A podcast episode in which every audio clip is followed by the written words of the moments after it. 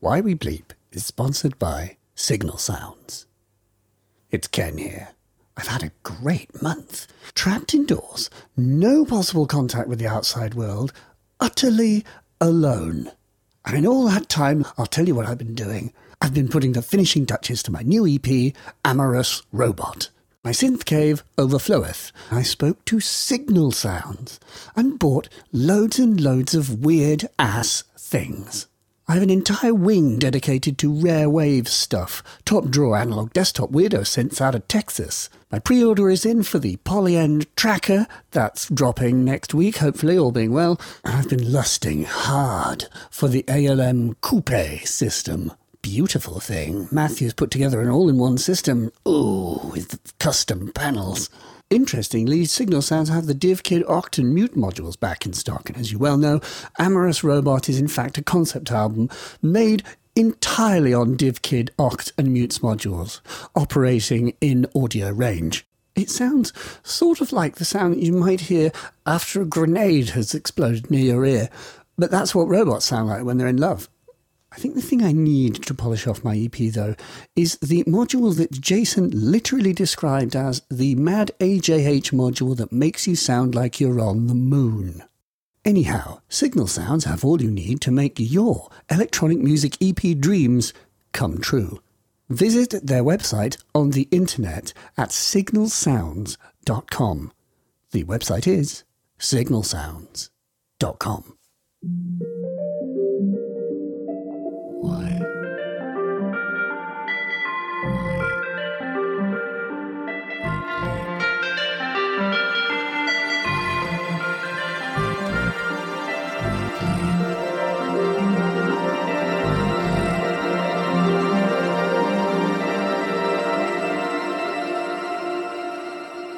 Why do we bleep? Hmm, don't know. Still trying to work that out.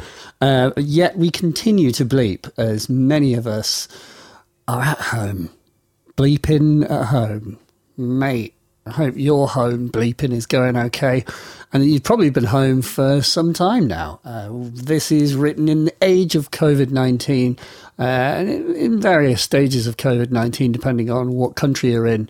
Here in Britain, COVID 19 is off the menu. Uh, the government has decided that COVID 19 does not exist anymore. So it's time for us all to come out and start French kissing each other. And Lord knows, I believe what the government tell me. those government guys really do seem to have a real bead on it, given the death count in this nation. So, um, yeah, cool. I will be savouring the fact that as an electronic musician, I have to spend lots of time inside. Let's do more of that. So, I hope your lockdown is okay. If you're not feeling very productive, I hope you're at least calm and content, and that you maybe have the option of a walk here and there. I read a really good quote. After a day's walk, everything has twice its usual value.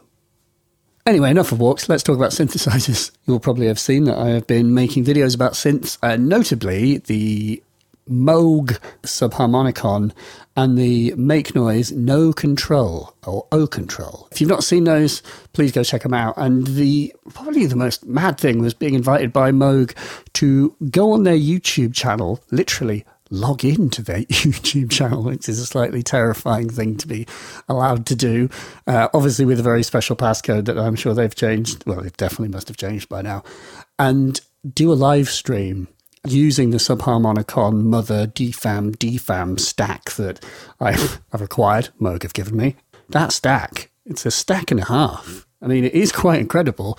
I love the DFAM, as you well know, but to have like Mother and Subharmonicon is like to have a Moog Groovebox. I've been sort of thinking about that, like why, with the exception of the Korg Monotribe, weirdly, where are the analog grooveboxes? You know, the things that are like Electribes. So specifically, they have drums and voices as well, but all analog in their voicing, not digital. Uh, not that it really should matter, but but you know what I mean. Where's the analog version of that? I don't know if I'm being really dumb, and there is one. Answers in the comments, please. Anyhow, I apologise for the long wait between bleeps. COVID 19 has made it rather difficult to go and meet people. So I've been working on remote podcasting systems. Well, I haven't been making them, but I've been researching them and I've been trying some. And I have a couple of bleeps in the bag. Let's hope that regular programming can continue. And today, I'd like to introduce Mr. Gaz Williams. Bloody heck. Heck and worms. Gaz, you may well know, is a person who appears on Sonic State's podcast and is in Sonic State videos. Sonic State being the legendary British media empire run by our father Nick Batt. And Gaz is just a wonderful, wonderful character who I'm sure you are aware of. But of course, if you're familiar with Gaz's background, Sonic State is only sort of since 2010. Gaz has a very, very long and interesting background and really I think you best describe Gaz as a, well, he describes himself as a technologist and a bassist and a musician and a mastering engineer. Gaz is all of these things.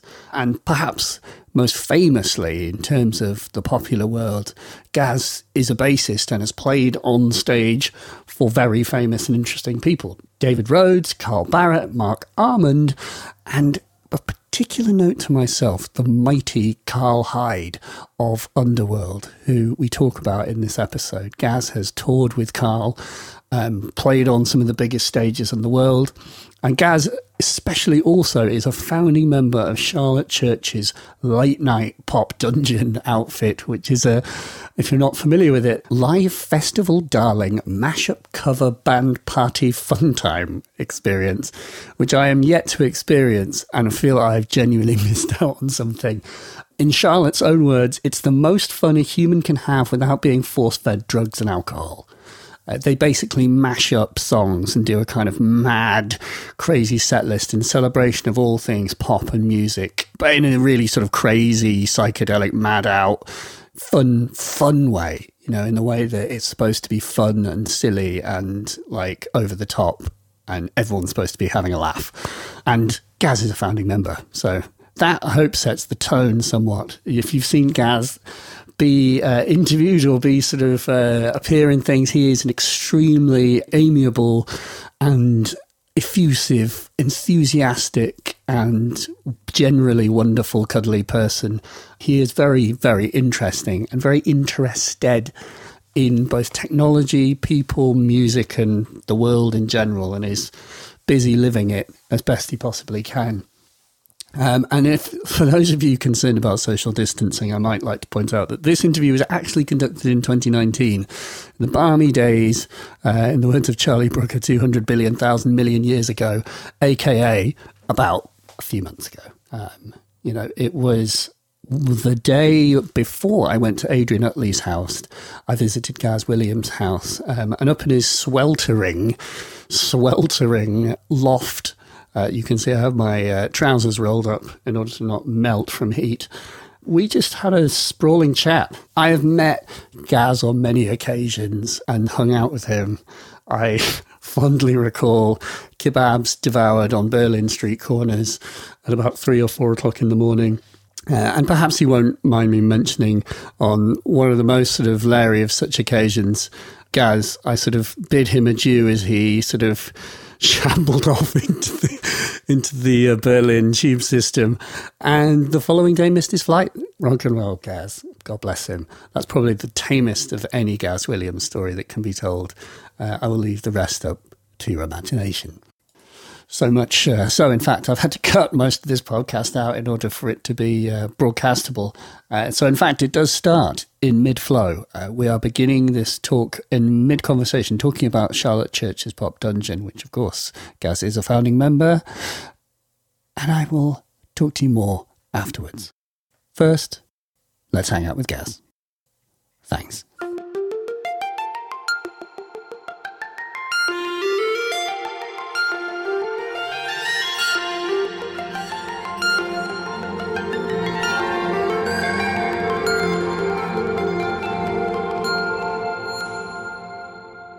it's been described as a kind of live version of Too Many DJs. Brilliant. Where, where you know, um, and I, I, was quite. I was there from the beginning, so I'm I'm a sort of like a founder member really, and uh, and uh, and a bunch of my ideas were kind of brought on board really, which is quite nice because I'm kind of I'm like the kind of 70s prog guy really.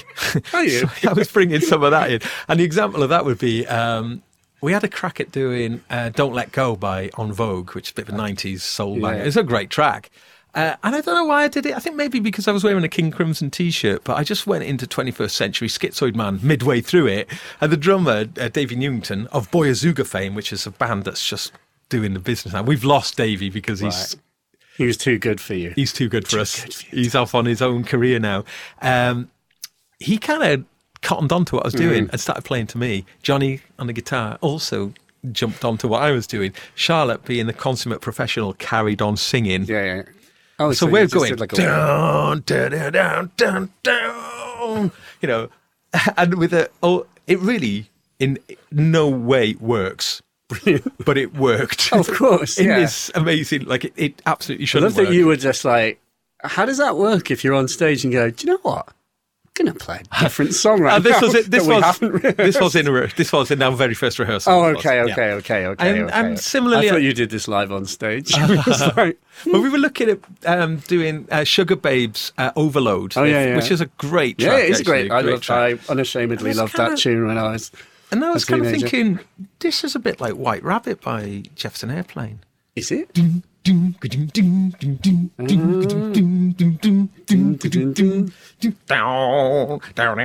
So we were, so we we fused it together, and sort of starts, and it sounded like White Rabbit, and then and start bringing Sugababes over it. Oh, and it just worked a treat, Yeah. and it sounded really great. So those those kind of ideas, kind of Mashups. mashups, but um, but also It's the sense of fun as well, which I think Yeah. is is so so often lost. It's like fun fun shows where you can see the band are having a laugh. Yeah. Or the music is conceived for fun. Yeah. Is like I think that can with dance music as well. There's a lot of very serious dance music. Mm. Yeah. But there is also a wonderful theme of dance music that is meant is still like I let no one forget that dancing in a club all night is supposed to be fun. it's meant to be fun. We're Yeah. meant to be having fun Yeah, here. not not not just standing around austerely, just sort of Yeah. trying to see what's on his laptop screen. Just like yeah, Like, you're meant to be like laughing and smiling and like this is fucking brilliant. Well, the thing about what always did me in, because I was like, you know, in the early 90s, you know, the bands I was in just became, you know, like rave just kind of made most bands in Britain obsolete overnight, you know, or, so it felt. Mm. How did you know. cope with the did the rave sort of drought, or did you embrace it fully? No, I don't know. I, 303. I had I had trouble with it at first because, especially in the early '90s, where it was just like kind of a very kind of unmusical hardcore, and it just like you know go to these raves, and it was no musical enjoyment to have. You know, you had to be peeled off your box Yeah, yeah. to enjoy it. You know, and I, I was too skint to actually ever be there. That so I would just be stood around bored, um, and also kind of a bit annoyed yeah, well. Well, some, something massive happened that really affected uh, music, live music, and and still happens to this day. And that was that because the dance music was like you know the bass drum, like four on the floor, was just maxed out. Hmm. It was like the volume coming out of the PA was kind of f- always on full max. yeah. It was like Yeah, yeah. everything's on full red line. so like under. the DJ would play, and then a band would come on, and the band would sound scrawny and Mm. weak compared. And this, and, and one of the negatives of this now is that uh, you go and watch live bands play.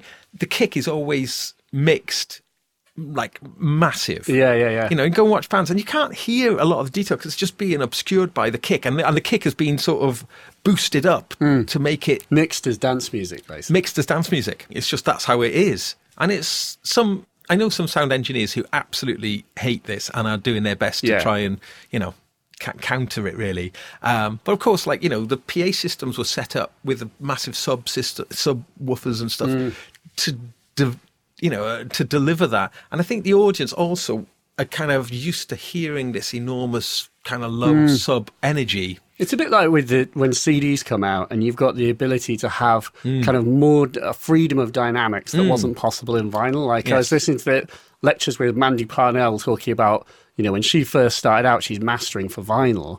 And she's like, well, there were restrictions. You know, you couldn't do certain things. Yeah. And you had to make compromises based on the length of a track would affect the quality because it was the width of the groove. Is that right? width so, of the groove, yeah. So, like, the width of the, you know, the longer it is. And that's Yeah. why, like, Michael Jackson, um, is in tears because Thriller sounded terrible when they first did it. They had to chop like 10 minutes or something out of it to shorten it. The closer you get to the spindle, the less bass you can have on the, the record. So Really? yeah, yeah, yeah. So typically, album sequencing would be you'd put your kind of fattest, juiciest tracks on the outer on the outer edges. Album craft has kind of gone. I mean, Yes. in in many ways, the CD kind of killed album craft in a way because a single platter. You know, initially CDs were limited to seventy two or seventy three minutes, and then eventually they would go up to Yeah. nearly 80 minutes. But um, for a single listen, that's just kind of way too long. Yeah. Whereas, you know, a side of vinyl will be around 20 minutes or so, um,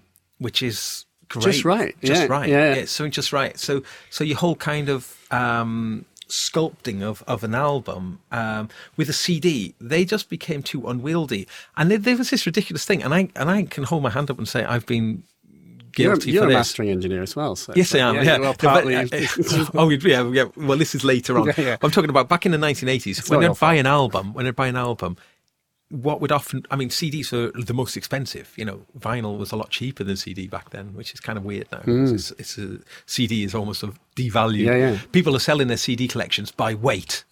Have you seen that? No. Yeah, I But I'm it's like not a surprised. quid, a quid a kilogram or something. That's how I So love they're to buy like music. bin bag of CDs are going off, you know, and they're getting, hey, 15 quid. Yeah. And it's like, you know, 300 albums, cherished Yeah, album yeah, collections. Just, Techno, five pence a sack. Come on, get your techno. Come on. Planet of Techno. and um, so, but what would happen is you'd buy an album based on how many tracks there was and what the running length was. Yeah. And if a CD was like sort of only like, like less than 40 minutes long, you know, it like, Do you oh, think it no. would be rubbish? It, Yeah, it, yeah. it was like, it, it didn't represent good value for money. Fair, yeah. So, and this really affected things. So, what happened then was, um, you know, this idea of all killer, no filler sort of went out the hmm. window, and and things were being bolstered just to get the running order. Yeah, yeah. Like just to get more stuff. So albums then from and this started happening kind of about 87, 88, it started happening and and then continued on from there. that our album lengths were, you know, typically 70 odd minutes long, you know. because there was 74 on a CD. It's like Yeah. a one-upmanship of And really, like a double album typically would be around 80 to 90 minutes long, a double album. But, you know, so you're getting almost up to double album on a single disc. So, um, you know, it, it- and then you'd have, to have this weird thing that, like, classic double albums were a little bit too long to go onto a single disc.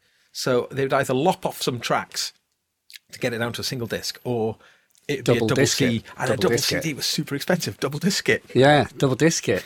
it's interesting that gigs don't last or tend not unless you're a very like, you know, it's a very expensive ticket. Like a gig Hmm. is typically an hour.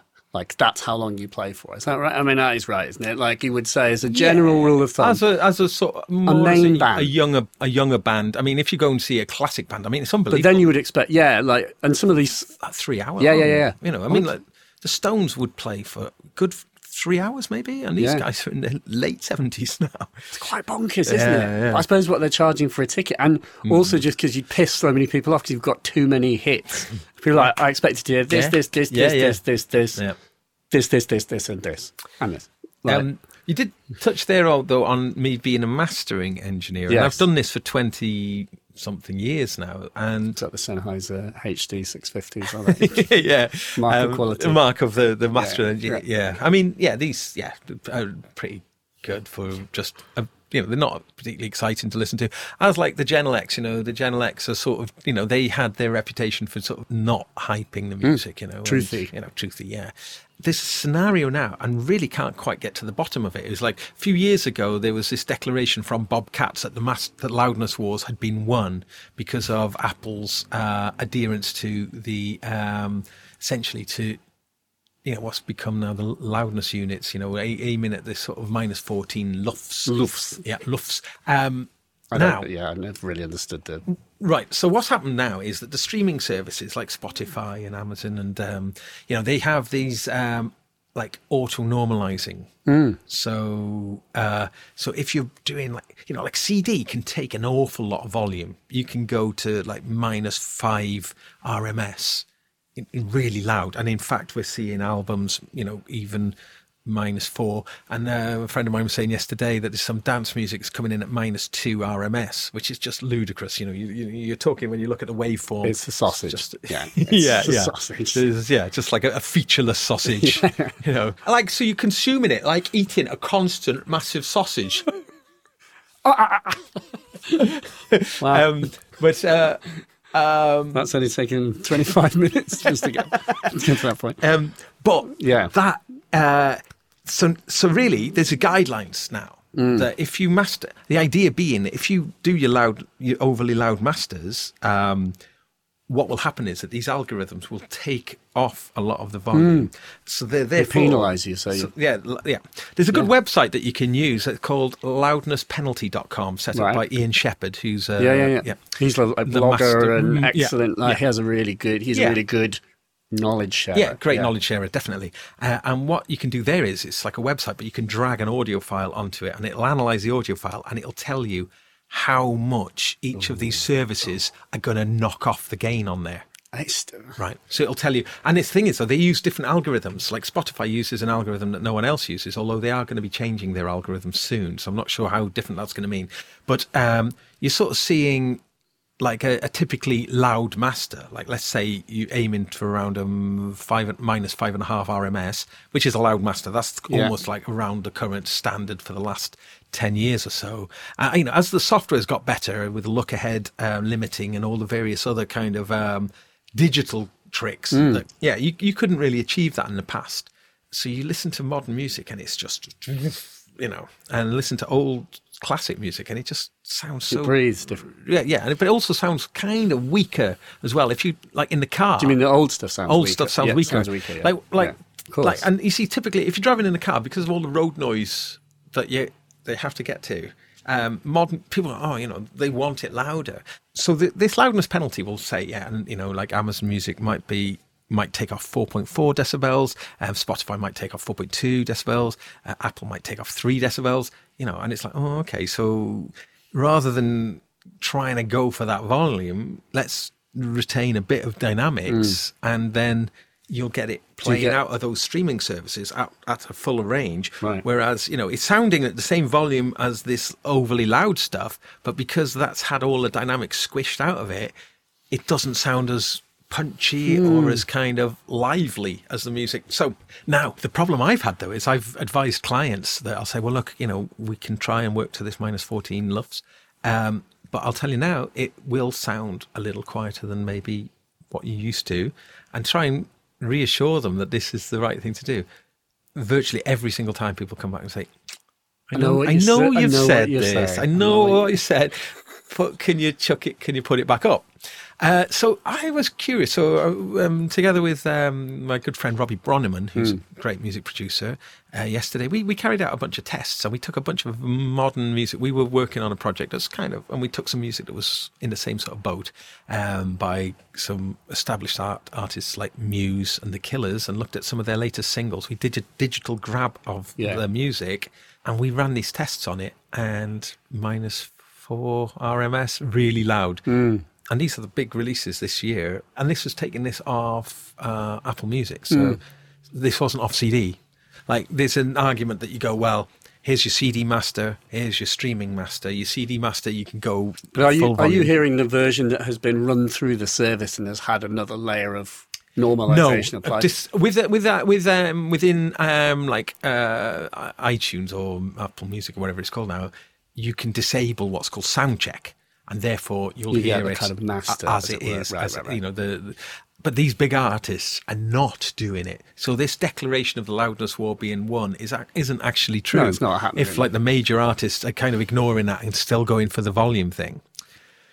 Uh, You know, as however, a mastering engineer, you have customers to please. The bottom line is like, and it's if what they want. and especially if news tell you, look, this is yeah. turn it up, mate. Yeah. It's like, all right, So of that it was influencing our decision of how to finalise this particular project, and it's kind of weird because you kind of go, well, you know, Do you think that these are are they like such small differences, like you know, like agonising over does two or three dB of EQ on this particular snare drum? Is that gonna with it? I, it was a Paul White phrase which I've forever like I cherish, where he says, but will it affect sales? Does this decision that you've agonized all afternoon over, will it make the difference between someone buying the tune or not? Of course, no one's going to buy the tune. No tune. one buys it anyway. No, well, that's so that's So- the by the by. But will someone Yeah. like it or not? Really, we want our babies to sort of like have their long flowing hair and their kind of you be know, free as and opposed to sort of having a flat top. You know, You should use this analogy. Like, Yeah. we know you love your children, but if you love Yeah. something, you've got to set it free, and that involves Yeah. allowing it some dynamics. Yeah.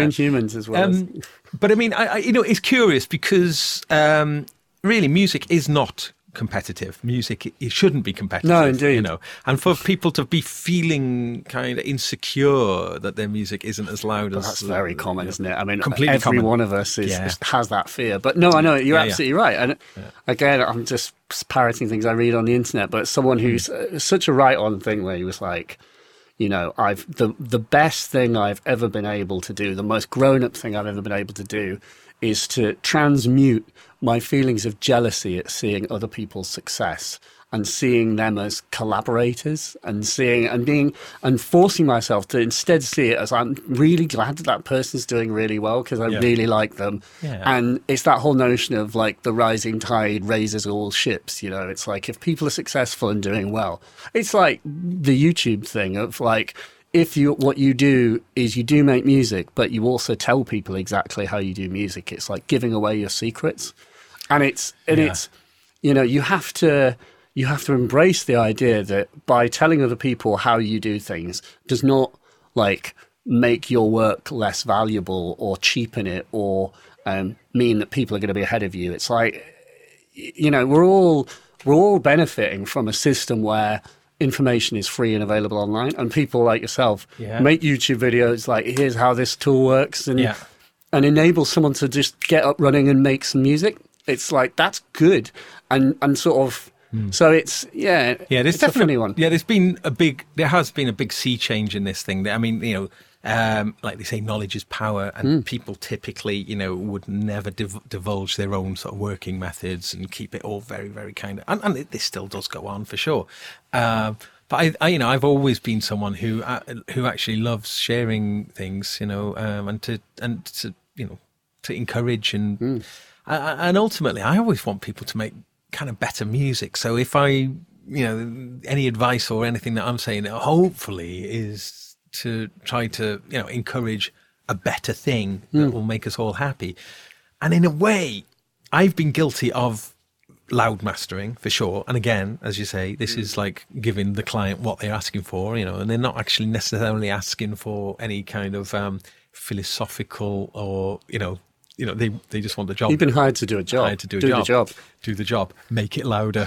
you know. that's the job Yeah, but I mean, it's interesting. I did some, you know, because like you can get these uh, like automated services for mastering, like LANDR, LANDR, that uses um, Yeah. algorithmical approach to. Uh, have you tried LANDR yeah, I, I, I, I thought I'd do a little head because you can do like a you can have a, a did you do track. like you do a track and then let LANDR do one I did, you do that Yeah, I did. So yeah. what was the what was the? I, I, didn't think the LANDR one did very much actually. Um, my reaction, you know, I think LANDR can do a certain amount of good. I mean, like like Ozone, which has gone to the next level now because it uses machine learning and it's got this kind of mastering assistant now, which you can run the music through Ozone. Interestingly, choose whether you want it for streaming mm-hmm. or for CD or for reference. It'll take a, a sort of general look to it, and then you can go in and fine tune it and do that matching EQ mm. and and that's actually quite interesting. What they've done as well is that they've got loads and loads. Uh, you can you can bring in now lots of examples in various different styles, and then and use that um, as uh, as a basis for um, you know matching. And it's very clever what it can do. Uh, and, and the reason I was mentioning this though is that sort of in many ways the mastering engineer's job is almost gone not for small, not for. I know. Well, it's been. I mean, for me, it's been my it- bread and butter. job it's been my bread gone? and butter. Yeah, Right, it right. absolutely has been my bread and butter for. Yeah, it's I didn't 20, know that you were a mastering 20 engineer. I, have done it for I know 20 you as like years. Gaz Williams, like Yeah, the YouTube idiot. person. YouTube idiot. YouTube idiot. Just said on your yeah, yeah. Uh, I know. Um, and it, again, Well- it was something I was just doing just to just to supplement my music career, Yeah. really. And I mean, for years, my I was going to ask, how are you able to live as a musician in this By- in the year of our Lord 2019. Yeah, I mean, only just. I mean, By I'm skin you know, I'm, teeth. yeah, by my skin and my teeth. I'm, you know, I'm uh, really, I'm not someone who's ever really made an awful lot of money. I've Yeah, just yeah. about managed to get by, but I've chosen to only ever work within music. So I made Mm. uh, a decision, oh, a long time ago. Uh, but then I've diversified and I, you know, and I've done all sorts of things within that. And I do a lot of music production. You know, I've been involved with Sonic State since 2010. Hmm. Uh, and, you know, most people who know me through the internet know me through my Sonic State endeavors. Yeah. Um, you know, one of the things that I think is wonderful about Sonic State is um, when the World Wide Web went live in 1993, Sonic State were there with a news group developing their website in 1995.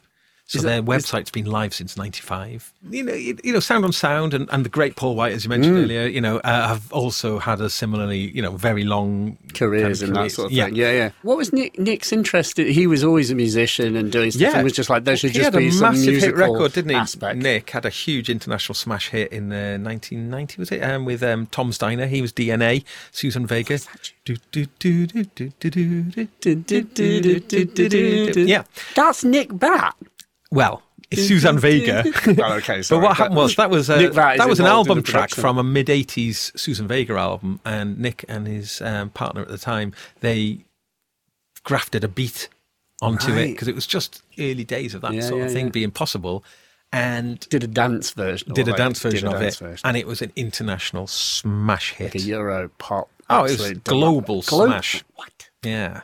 Well, I know Uh, it. I mean, the fact. I oh, mean, God, yeah, it's how amazing, global smash. How amazing that you can infiltrate like that's the power of music. Oh yeah, but of course, though, because Nick wasn't really in the writing credits of it, Suzanne Vega did extremely well out of that. Okay. You know, Nick had to start a small media empire. To yeah, Anyway. you know, and they got loads of, you know, he did loads of high uh, on the back of that. You know, they were flavour of the month, maybe. Hmm. You know, doing like sort of mixes, remixes for Madonna and lots of big artists and stuff. You know, but also Nick was uh, like a kind of long-term collaborator with Will Gregory. And, Hmm. yeah, I knew know, about the Goldfrapp. yeah, yeah, and yeah. like Nick's been, you know, heavily involved in a lot of the Goldfrapp stuff. So, you know, and Nick, as like his Friday fun sessions kind of attest to, has a very beautiful musical aesthetic to him. He's very good at what He is. Like you're like He is. The, like the the overriding comment on those Yeah. is, I could have listened to that all day. Yeah, Like, no, he, uh, nice. he's very musical and he's got a great ear. Yeah, I suppose he doesn't have a lot of time to put actually, ironically, work on music. I suppose. No, that's yeah. yeah, true. But I mean, I've been Friday. encouraging him to do things, you Yeah. Hmm. know, and I encouraged him to do some live gigs because I've been a gigging musician. Really, yeah. that's been my main thing, and I tour and I've played with lots of people over the years, uh, and I've had um, You were like a band band musician, as in Oh, because you are bassist first and foremost, like synths and technology. came, no, or that- would you consider yourself like you as a kid? You had like gadgets. Yeah, actually, it's, uh, that's a good question because I've had a kind of parallel music technology bass playing thing always. Uh, so, like when I started playing bass in 1987, where I think you were you were three or I was. I'm born in 1983. Yeah. sorry. Someone had to be. yeah, yeah. Um, and So, but yeah. around that same time, because both my parents were in the education world, um, They were teachers, or they, they were, were in the teachers, but they both of them became uh, quite interested in the application of technology into, um, and certainly to do with special needs. Ah, My mother was uh, working with like partially sighted children and came up with this idea when because home computers were just starting to appear and they were. And there's the BBC, the BBC Hmm, micro. did the BBC Yeah, yeah. computer, yeah, which was went to pretty much I think all schools in Britain, and it was part of this kind of education drive to get people, you know, uh, quite right, quite rightly seeing that computers were going. Yeah, to yeah. be that kind of future of the world, you know.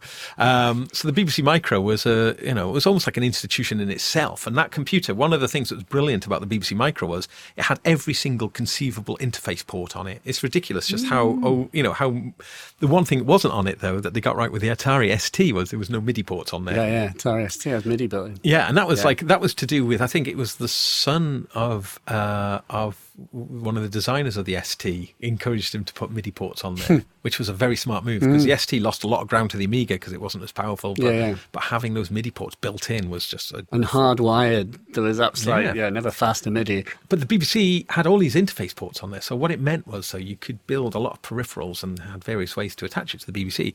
And one of the peripherals that came out was this system called Music 500. And essentially it was a it was a featureless block.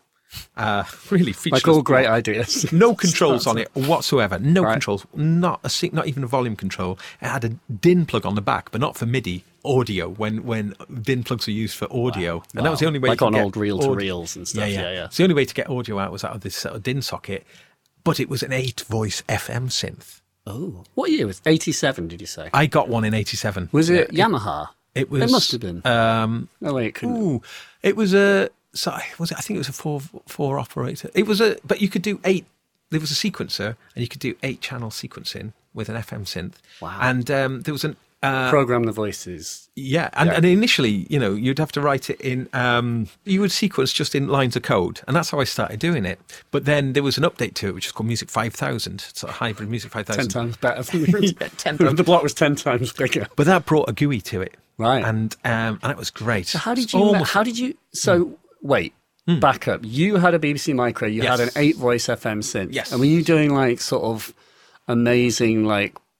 Were you making rock music with these? I was What were you making. to- There was well, yeah, there was this kind of like uh, this kind of scene, you know, a little bit like the kind of what they call a demo scene, you know, and it Yeah, yeah, like really the got big scene. in the tracker scene, you know, got really big in Amiga certainly, uh, but a lot of people, you know, who who had these, you know, so you just get discs of like kind of popular hits, Big five and a that quarter were- inch that were floppies. that, that were programmed in, in, in on this, and it So were- sounded good. What were you making then again?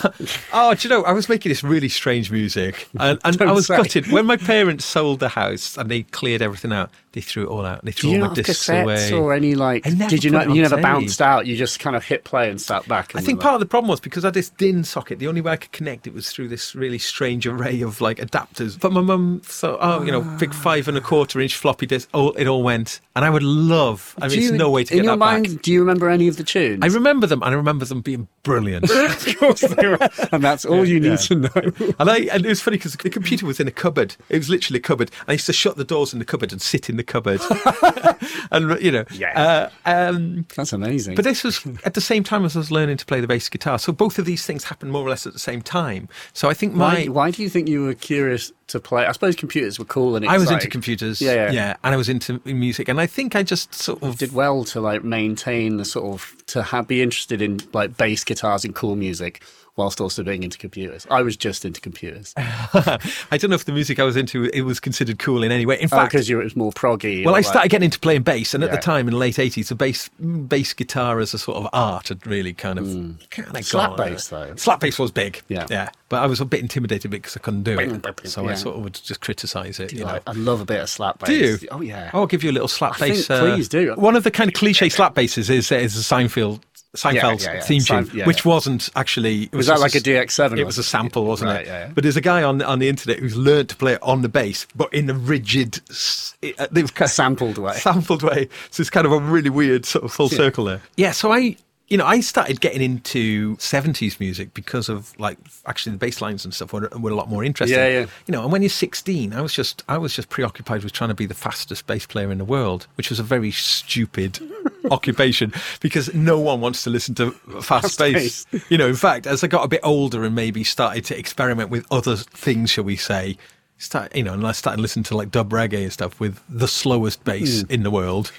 I kind of started to see the error in my ways, really. You know, I think it's good, to, but that's giving you a sort of Jedi training. If you can Hmm. play fast, you can play slow. Or is it harder to play slow? It is harder to play slow and to hard- keep that feel really nice. Yeah, yeah, I mean, it is interesting. I, I really love the mixture of the two. You know, I love the mixture of the technology and I love the thing about human feel. And this has been like a massive part of my music production. And in terms of, uh, and I've been really exploring some great things in recent years since the software has become able to do some things, which is actually Melodyne 4, when that came out only a couple of years ago, had just the f- most brilliant tempo map extraction from non-clicked material. Right. Uh, and I made three album. I produced three albums in 2007, which uh, 2017, which used some of these techniques. Um, Uh, it's incredible. This is so. This uh, this guy called Dave Green. Um, he's a solo acoustic guitar singer songwriter type, and I, I asked me to produce an album of his. And we sat in my garden, and he played me through his songs, and I was enjoying his natural rhythms and how you know you can do very subtle kind of um ritardandos or you know like ritz you know, where you just slow down at the end of a phrase and and like an acoustic musician who who's used to playing unaccompanied and play will take all sorts of liberties with fast. Yeah, yeah, yeah. you know and really also in like classic rock music um, a, a good example is um, stairway to heaven you know stairway to heaven if you're to tempo map it you know if, if you'd have done it if that had been produced in the 1990s it would have been clicked it'd Yeah, been yeah, locked yeah. into a fixed tempo for the whole thing and lots of rock music has and um, the pro tools era sort of band music rock music well not just rock music m- musician music as opposed to electronic music has been slave to the grid and dynamics we tend to think of as soft to yeah, loud volume. dynamics is also a front and back, you know, Yeah. in terms of being able to accelerate and decelerate. Uh, I used to know this. Well, I still know him. This great drummer. I used to play with him rather, Uh, and he had a beautiful sense of- of pushing and pulling time Yes, as a dynamic, yes. uh, and you know. But he was hated by music producers because he, he was terrible. He was a nightmare to He couldn't play to the click. Yeah, yeah, yeah. So the thing was, Abjectly all the producers wanted him to. Everyone wanted to be on a click because it makes all the snipping, copying, and pasting, and all that. You know, all that stuff. It, you can't do it if if it's So, all. uh, when when we were uh, in Berlin for Superbooth, um, we went to see an absolutely stunning drummer um, whose name escapes me. He's like a lad from London. I remember he did exactly that, and he really played with that concept to the point where there were bits where he would do it, and he would be like, and then everyone would just like laugh, but but was like not laughing at him, but genuinely laughing with delight about how you could see him playing with time and and, and allowing things to slow and fast and Hmm. Oh, to slow and fast and to slow and fast. Yeah. And the band were they were fucking like Mm-hmm. literally turn you know goat's piss into gasoline sort of quality of musicianship where you're just like and there were a lot of what they were doing as well where he was he was incorporating like elements of rave music and like jungle and but bringing it into jazz so it's the kinds of chord transpositions which are the kinds of things you can do on a KeyStep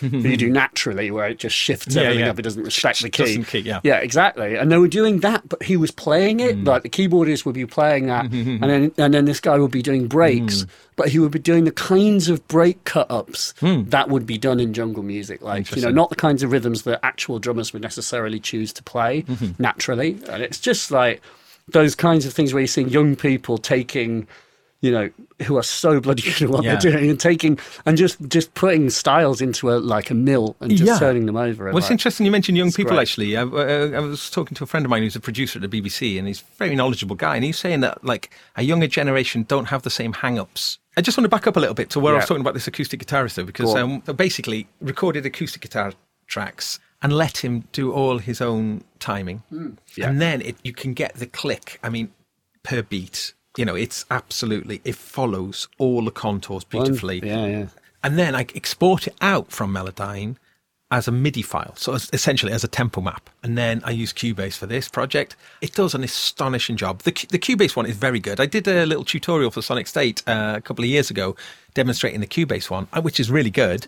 But when Melodyne brought that function out, it just had just it was just even better, really. Um, so I'd use the Melodyne version of it, but then I bring it into Cubase, and then once it's in Cubase, then the grid all the bar lines, everything come are precise. locked to the acoustic guitar part. That's amazing. So what that means then is you put the click track on, the click track yeah. follows the guitar. So we retrospectively added things like drums. Now adding drums to a non-click guitar is one of the nightmare Yeah, yeah. scenarios. It's absolutely terrible to do that. But this by having Yeah. a click, you can just you, you know if you've just got that tock tock tock, even if it speeds up, you can Yeah. follow the tempo moves. It's amazing how that actually happens. So anyway, we tracked up everything, but what it means is that you can just quantize That's kind of the thing. But but like yeah, quantize the drums to the, like, to the guitar. to amazing. Yeah, yeah. because you get this thing you see, and this is what dance music always had over electronic dance music had over musicians, and this like 1990s thing I was talking about before is that like if everything is quantized, you get this thing of the physicality of sound as those speakers, all of those sounds are coming out together. You're getting almost like solid sound. You're getting like Yeah, a yeah. physical thing coming out. When everything's more or less in time, you know, played by brilliant musicians, but like all of the, the, the all the kind Every of transient smeared. just slightly smeared. Yeah. Yeah. So you get like you know, so dance music would just sound incredibly punchy and really really loud. if it was properly. Hmm. And that's that is what people talk about when they say like, "Oh, I hate the timing in Ableton's terrible and it doesn't sound." And I've I, I generally am a bit of a like sourpuss when it comes to those attitudes. I'm like, don't be so fucking like high and mighty. Like it's fine. Yeah, like, yeah, yeah, yeah. Like again, it's will it affect sales? Will it Has- affect right? I haven't asked you any questions. I suppose we, we Hmm. actually have talked about a lot of the things. What was that? Let me think about. I remember when I first met you was at Green Man and I was crossing a field and I was like, you probably get this a lot with people coming up to you and sort of like doing hmm. this as if they've known you for like years. Yeah, and yeah, years. yeah, And yeah. that's a- Yeah. because you obviously have a very friendly personality. So Yeah. people like, no, you're not going to be like, right. fuck off, mate, I'm off the clock. Yeah. Like, um, Oh, I should- you- should do that, You should try that. At least one person. I'm really sorry. I just needed to do that at least once. Just Well, but I've, I've had a few weird situations where because I've been doing like the podcast for you know Yeah, uh, yeah. the Sonic State one for such a long time now, and basically I've had I've had some really wicked things in my career, you know, like the kind of underworld stuff and um, What, various- Underworld? Yeah, The band Underworld? Yeah. What? Karl Hyde, the, the front man. I, I I'm his bass player. I toured the world with him, doing all sorts. Done major gigs with him. What? Yeah, that was interesting. At Brian Eno's uh, that's out working with. at Brian Eno is You went to. interesting. you- yeah. oh, go on then. Well, I mean, tell that me was- about him. That was kind of a funny story, really, because what it was was Karl wanted a bass guitar, and I helped him buy this bass guitar. Sadly, it ended up being not working properly, but that's another story. But um, Karl said, "Oh, can you? Is there any way you can bring it to me? I'm in a studio in, in, in London." And I kind of suspected because I knew he, you know, because actually, Were you like, when yeah, I was I'm working in a cab right now?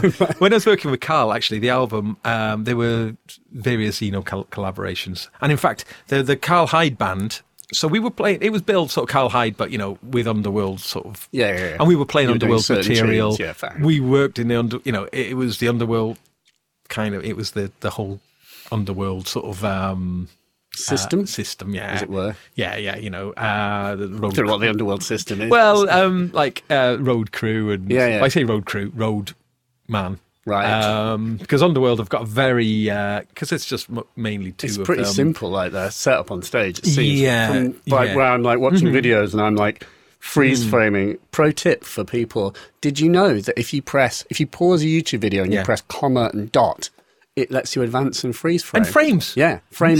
Which I've used. I'm not gonna lie. I'm not saying I haven't used that to like peek at people's gear setups in that flash of. That's you know, when amazing. like- when gears like videos where like Yeah. Hmm. gigs are shot, electronic music gigs are shot by people who are like. Show the person. Mm-hmm. Yeah. And every dweeb is like, show, Show the the gear. Don't show the person. Yeah. Don't care about him. Okay. Anyway, yeah, Hmm. sorry. So I've, I've looked at what they're, you know, I'm, I'm looking at that and how they do it. Oh, it's fascinating how they Yeah, work. I mean, and I had a great insight into all of that.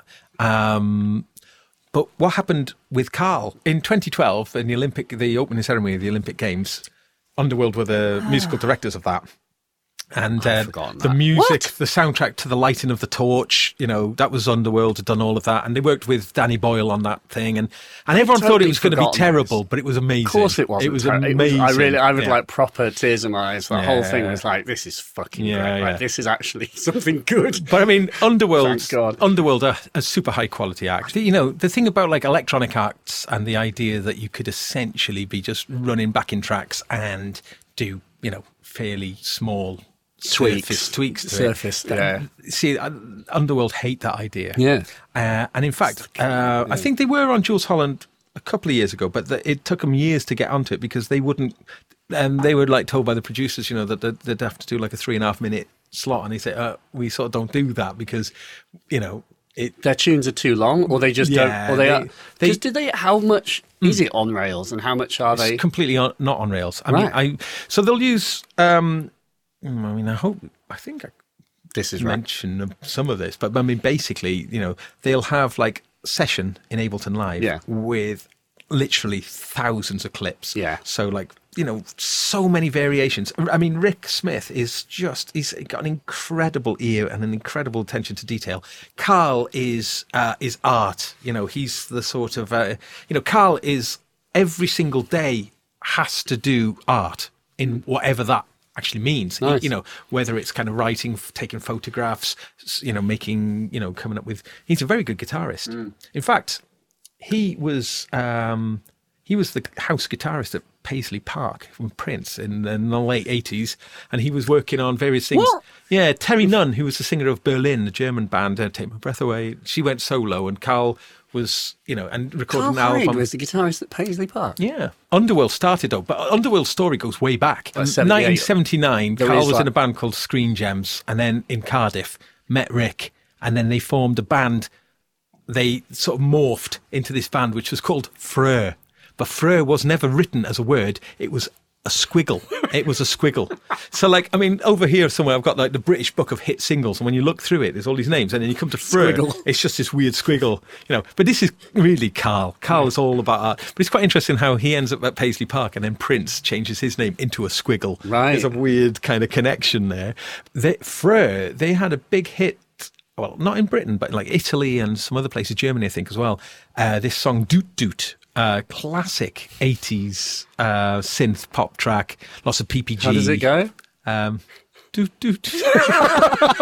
it's a great song, actually. And actually, on the tour that I did with Karl, we played Doot Doot for the first time since about 1985. People lose Um, their shit. Yeah, they did. We Nice. played in um, Berlin, and um, there was a fantastic, a, a very famous German producer called Conny Plank. Yeah, um, indeed. And Conny rock had worked with um, had worked with Karl and Rick back then. Really? And, uh, his son was making a documentary about Conny, and um, he came to the gig. And when we played Doot Doot, he was really, really emotional. It really affect. It's a very, it is quite affecting Doot Doot. It's a great track. it's great Doot Doot. sound like it would be. Oh no, it I'll is. tell you what, It's what is quality. it? I mean, it's it, it, it is of its time. It's very you know it is very much um, you know like a eighty three. I think it came out. This kind of art that's always been at the heart of you know certainly Karl and and, and Rick's work. You know is there is present within Yeah, yeah. And then. Freur disbanded, but Karl and Rick stayed together and formed Underworld. They released an album, I think it was 87, under the first Underworld album. Yeah. It's called Under the Radar. Underworld were like a guitar band, Hmm. and then they were kind of, I don't know, not, it wasn't very successful. Rave kicked off, Yeah. and they both just saw it as like another punk, essentially. And it was like a punk. It really was. I mean, um we're using the word punk not in, in a musical sort of genre style, but in terms of a DIY aesthetic, Yeah. in terms of like a kind of uh, you know outrage. You know, the, the the press were kind of outraged about it. You know, people were extremely excited about it. It was seen as something quite disruptive to to mainstream, and Rick and Karl were just just drawn to it because they had Yeah. already had several kind of careers up until this point. They they brought with them something. A lot of the people who were making uh, kind of rave music were just just it was their first music they Yeah, were, yeah, they were yeah, making. yeah, so there was- Whereas they had they, they they brought something else to it. And when Dub No Bass and My Headman came out, uh, it had a. I mean, for a start, there'd been various attempts to sort of have a front man, but it'd been more like novelty. And then they had like Mr. C in uh, in uh, the Shamen. It was interesting with the Shamen. You know, they they kind of had those big hit records. Um, and then He's a good. and then they, yeah, yeah, Ebeneezer Goode, he's a good, he's a good, Ebeneezer Goode. I have to say, the KLF is one of the most interesting stories in music, you know. And the the John Higgs book about the KLF, best book I've ever read, music book, Right. is amazing. It just like it just it just kind of weaves history together. It is amazing. Can't Yeah. recommend it enough. However, just jumping back to the Underworld thing, it will all kind of come no, back no, no. together. It's like Um, a Tarantino film. yeah. Uh, so like, so when Dub No Bass with My Headman came out, you know, because it was, um, you know, Karl as a frontman was was a proper frontman, but the music wasn't sort of compromised and and worked beautifully within the kind of rave environment. But they brought like a kind of an artistry into it and a sort of sophistication, as I say, because in a way they they had this. I mean, Karl is a synesthetic, synesthesia. He's got very He's strong got synesthesia. Where you, So- is that where you like you see hear he music sees- and you see color? He sees color. Right. Yeah, yeah, He's got. Oh wow. yeah, yeah, and it's um, almost to a de, de, Debilitating, debilitating extent. Extent, yeah, it's really strong. So, I mean, so Karl's kind of artistic uh, output is almost, it's almost like a, com- a compulsion. You know, he's compelled to do things as opposed to doing things for any, you know, For the fun of it. for the fun of it, or, yeah. for, or for the for the uh, commerce of it. He's like he does it, you know. And I don't know if you've been following what Underworld have done the last year. They've been doing this sort of drift songs thing where they've been putting out a new track every single week. It's just been this constant thing, and it's quite interesting. And it- and and this kind of typically take quite a long time between albums. So this is almost like a kind of way of just challenging that by doing very fast and spontaneous stuff. Um, you know, and it's really good. They did that they- thing. How do they put them out though? Like literally just a YouTube yeah, video. is YouTube video. Yeah, and you know, all they've done all sorts of stuff. They did that I- I- Iggy Pop collaboration fairly recently. They've just been very, very prolific. So you know, obviously, when Trainspotting became like a, a cultural phenomenon, and Born Slippy became this, you know, like, a, like Icon. an iconic tune. Yeah. Darren Price, who's like the, you know, uh, he replaced uh, the other Darren, Darren Emerson, uh, who they'd have a DJ who was who would be part of their set. It's kind of a bit peculiar how they would do this, but I remember Darren Price saying, uh, you know, when Karl, you know, when Karl will pass his gravestone, read, here lies the lager man. they, you know, that relationship with Danny Boyle uh, Yeah, was established yes, with right. with with uh, Train Obviously. So then Danny Boyle being asked to Yeah, do the. Olympic, you know, that's the connection and sort of, uh, and actually they'd done various things. There was a, a stage show of um, Frankenstein. Uh, like a West End before, and, and Underworld did the soundtrack for that as well. Yeah, so interesting things. Wow. But anyway, the year after the Olympic Games, there was a lot of very positive feelings towards you know the wonderful job that Underworld had done Yeah, there, yeah. and so Karl chose that as uh, the moment to put out his um, solo album, which he'd worked with a guitarist called Leo Abraham, who's a brilliant musician, but also Brian was involved in that. Brian Eno's right hand man is a chap called Peter Chilvers, and Peter was the guy who made the like Bloom and Scape and various apps. The apps, yeah. But, but but also is a very you know tight you know he pretty much whatever Brian's doing, Peter will be involved in. Um, Brian thought it was a good idea for Peter, who wasn't a very good musician but hadn't really done much in the way of like kind of touring. He thought it would be great for, for Peter to do that. So so Brian suggested that Peter, uh, so Peter became like the musical director of that project. And it was a interesting. It was only a four piece band. It was um, Karl, it was Peter, it was myself, and the wonderful Angie Pollock. Angie's a great keyboard player. She's been the keyboard player of Goldfrapp since the inception. Um, Will Gregory doesn't tour with Goldfrapp.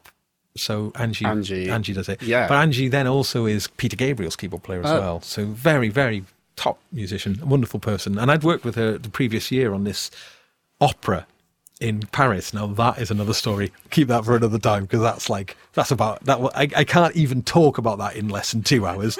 um, but uh, so I'd already worked with Angie and, and myself. So that was sorry. So the four of us did that. And I used MIDI bass throughout that project, so um, that was great. So we did a lot of underworld material. It was being billed very much, you know, as sort of like an underworld sort of So they get you get you to play things which were sequenced, basically. So it's like a classic. Kind of. What, around what happened was, though, Peter did um, new arrangements of the Underworld material, and um, we actually did try a version of Born Slippy, which was like a down tempo sort of version of it. But ultimately, that was actually rejected because people want Born Slippy. Yeah, to be like To be more to like slippy. build up Yeah. into like a banging tune. But because partly because of the collaborations that Karl had been doing with Eno, um, you know, a lot of the music was actually quite, um, uh, you know, was actually more ambient, more, you know, th- we did have some up tunes. And we did a, a great version of uh, Eight Ball. That's quite joyous. There's a lovely version of that from Union Chapel um, that I'm playing on.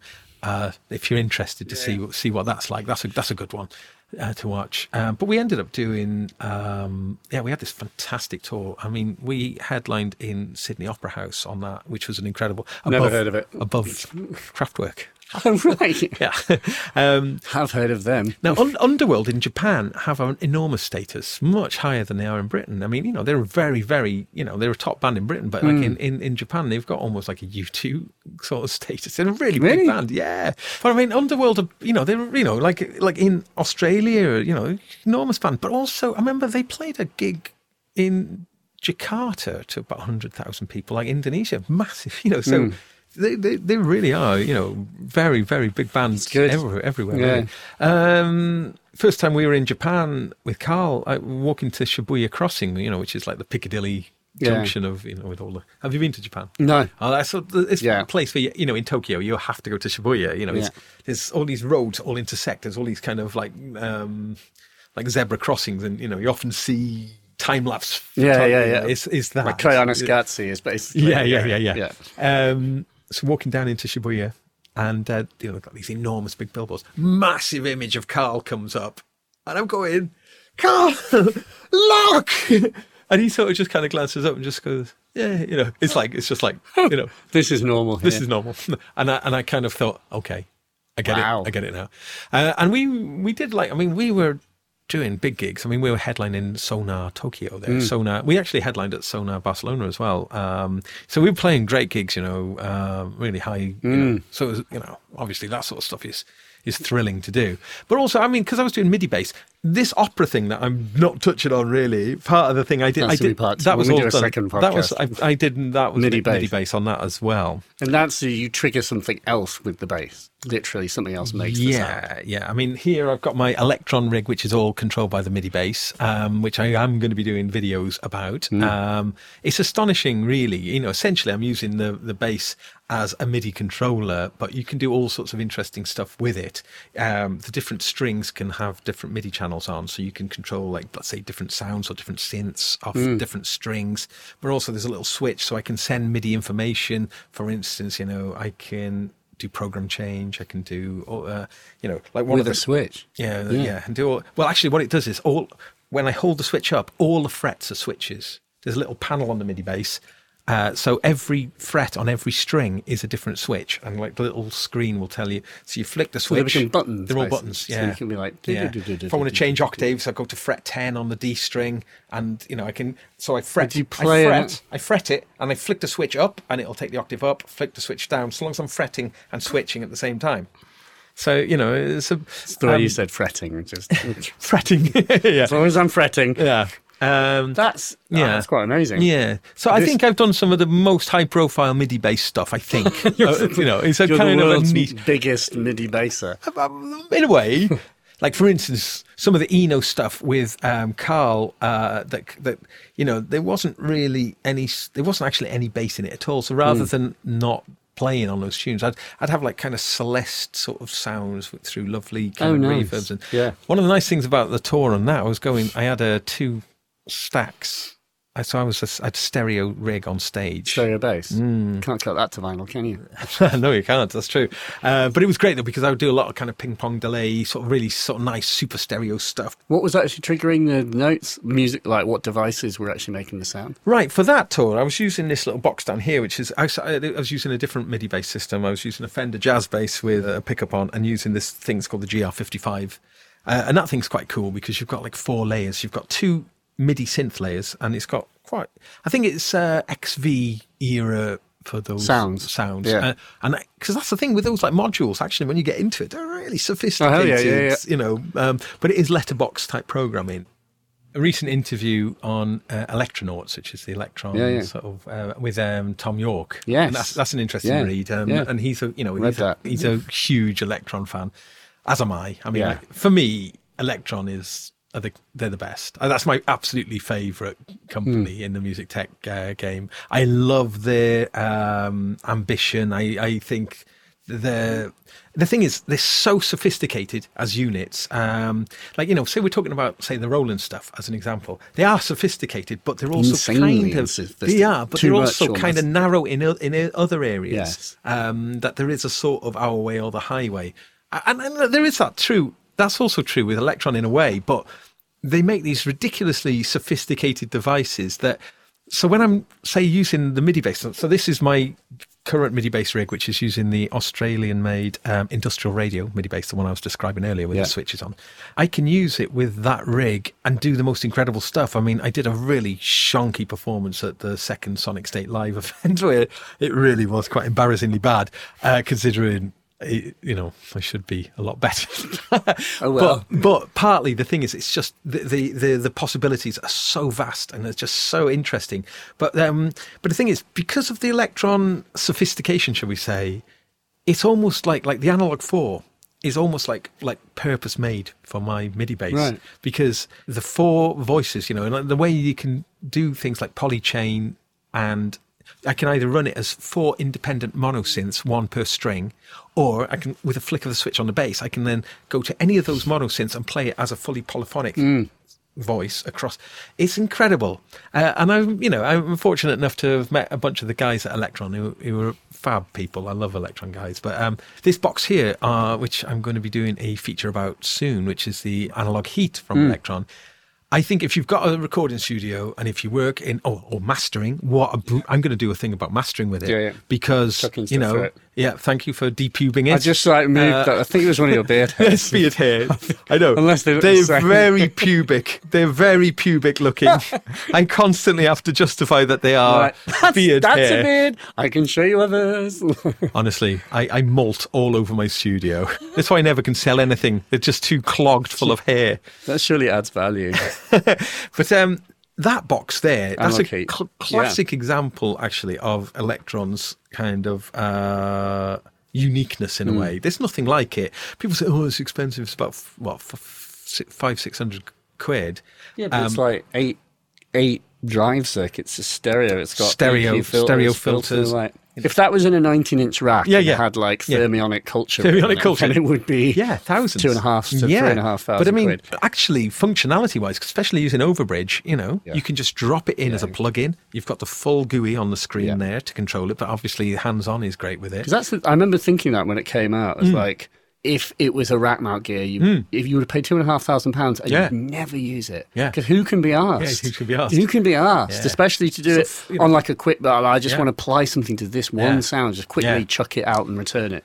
But I mean, you know, because ultimately it needs an analog signal, everything you do with it has to be done only one thing at a time and in real time, you know. Um, so for mastering, you know, a lot of the time is you'll, you'll only set up your whole project and then you'll render the whole album. You'll one. sit and watch it in real So, time, You know, they, so y- you do, you know, it, it, from a workflow point of view, does kind of slow things up a little bit. However, having a separate wet level control as well as a wet, dry, Try wet that. Yeah. it means you can you've got so much control and actually this knob or well will be like an overall volume control of it as well you've got such brilliant macro control of the gain staging it's um it's fabulous and like the, what's something that a lot of people don't realize with it is that those eight eight different circuits um this this an analog EQ that goes with it and those are tied to each circuit so basically Are they different? Mm, yeah, different. Yeah. So, for instance, like say say that. you choose the saturation level, Yeah. the, the saturation one, the, the the the low is actually like a um is more like a bell in the low end, which is I think it might even be a. You're a- more like a bell. Sorry. well, I was going to say, I think it might be a Fletcher Munson bell.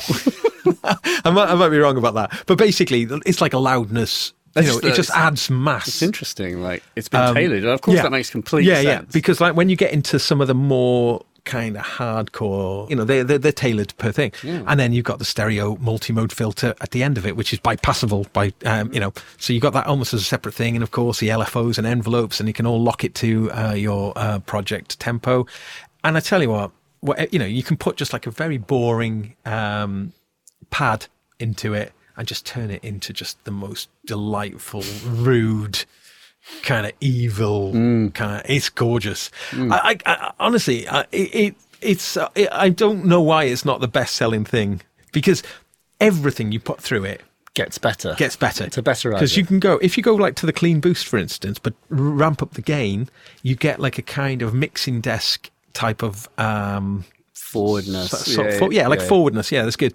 The saturation circuit is glorious. It's kind of based on uh, like a kind of tape saturation kind of sound, uh, but the enhancement again. So basically, those first three, you have to go quite high up into the drive for it to sound Like, like it's really overdriving. doing. Yeah, yeah. Uh, so you can use it in a beautiful, enhancing, s- subtle way.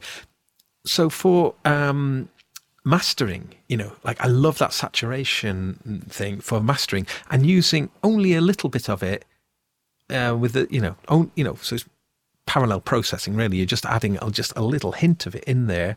Or there's a great thing as well for mastering, which is like r- putting it into some of the really kind of nastiest stuff filtering it right down with a low pass and then just again, just only bringing in a little bit of it. But you can use the envelope in a really interesting way with the kind of envelope followers. And I tell you what, ba- bass guitar into it, it's marvelous. I mean, everything, vocals.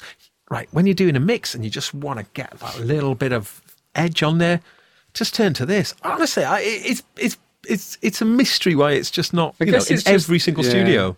I think everyone's like blinded by synths and just like synth, synth, synth, synth, synth.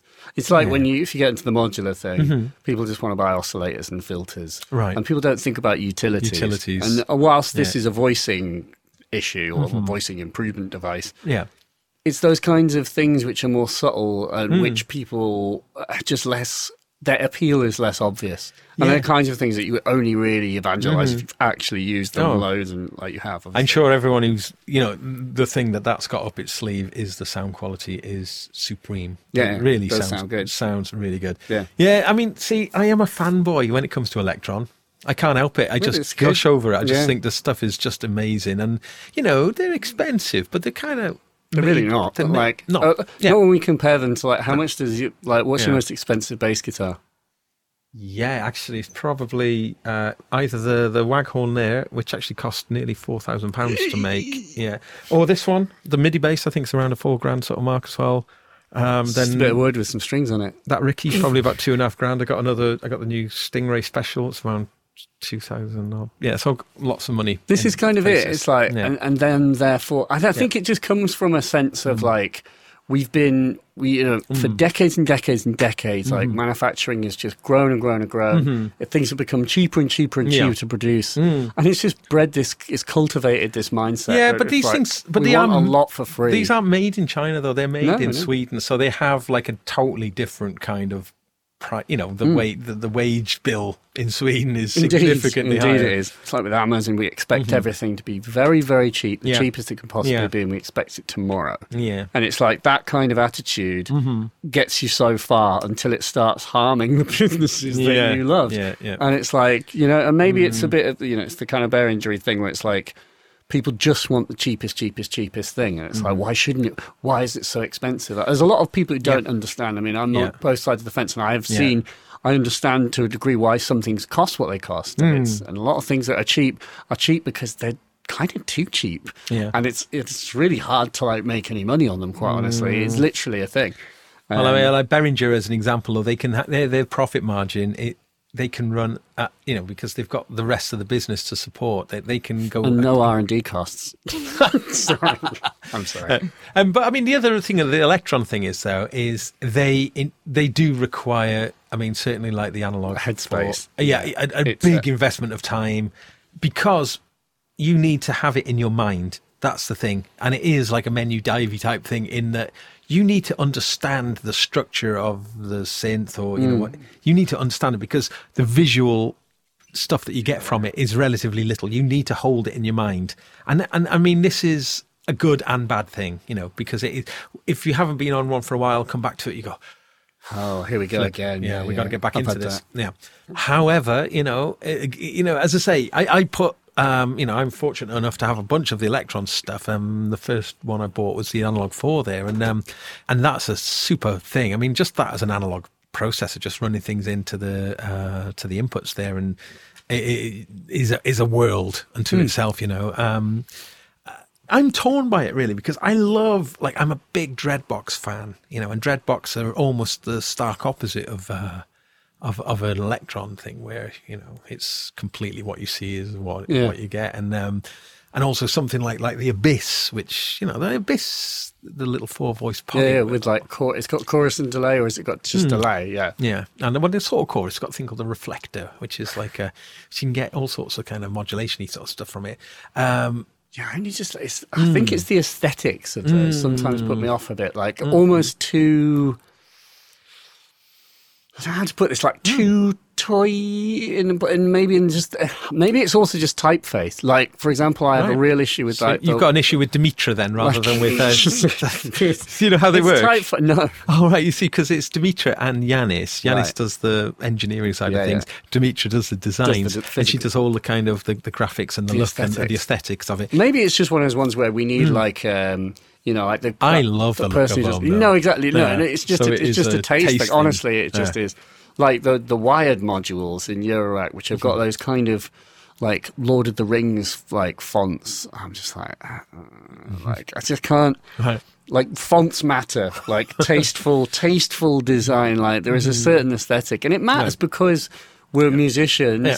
and we're we're emotional beasts. And my like mm.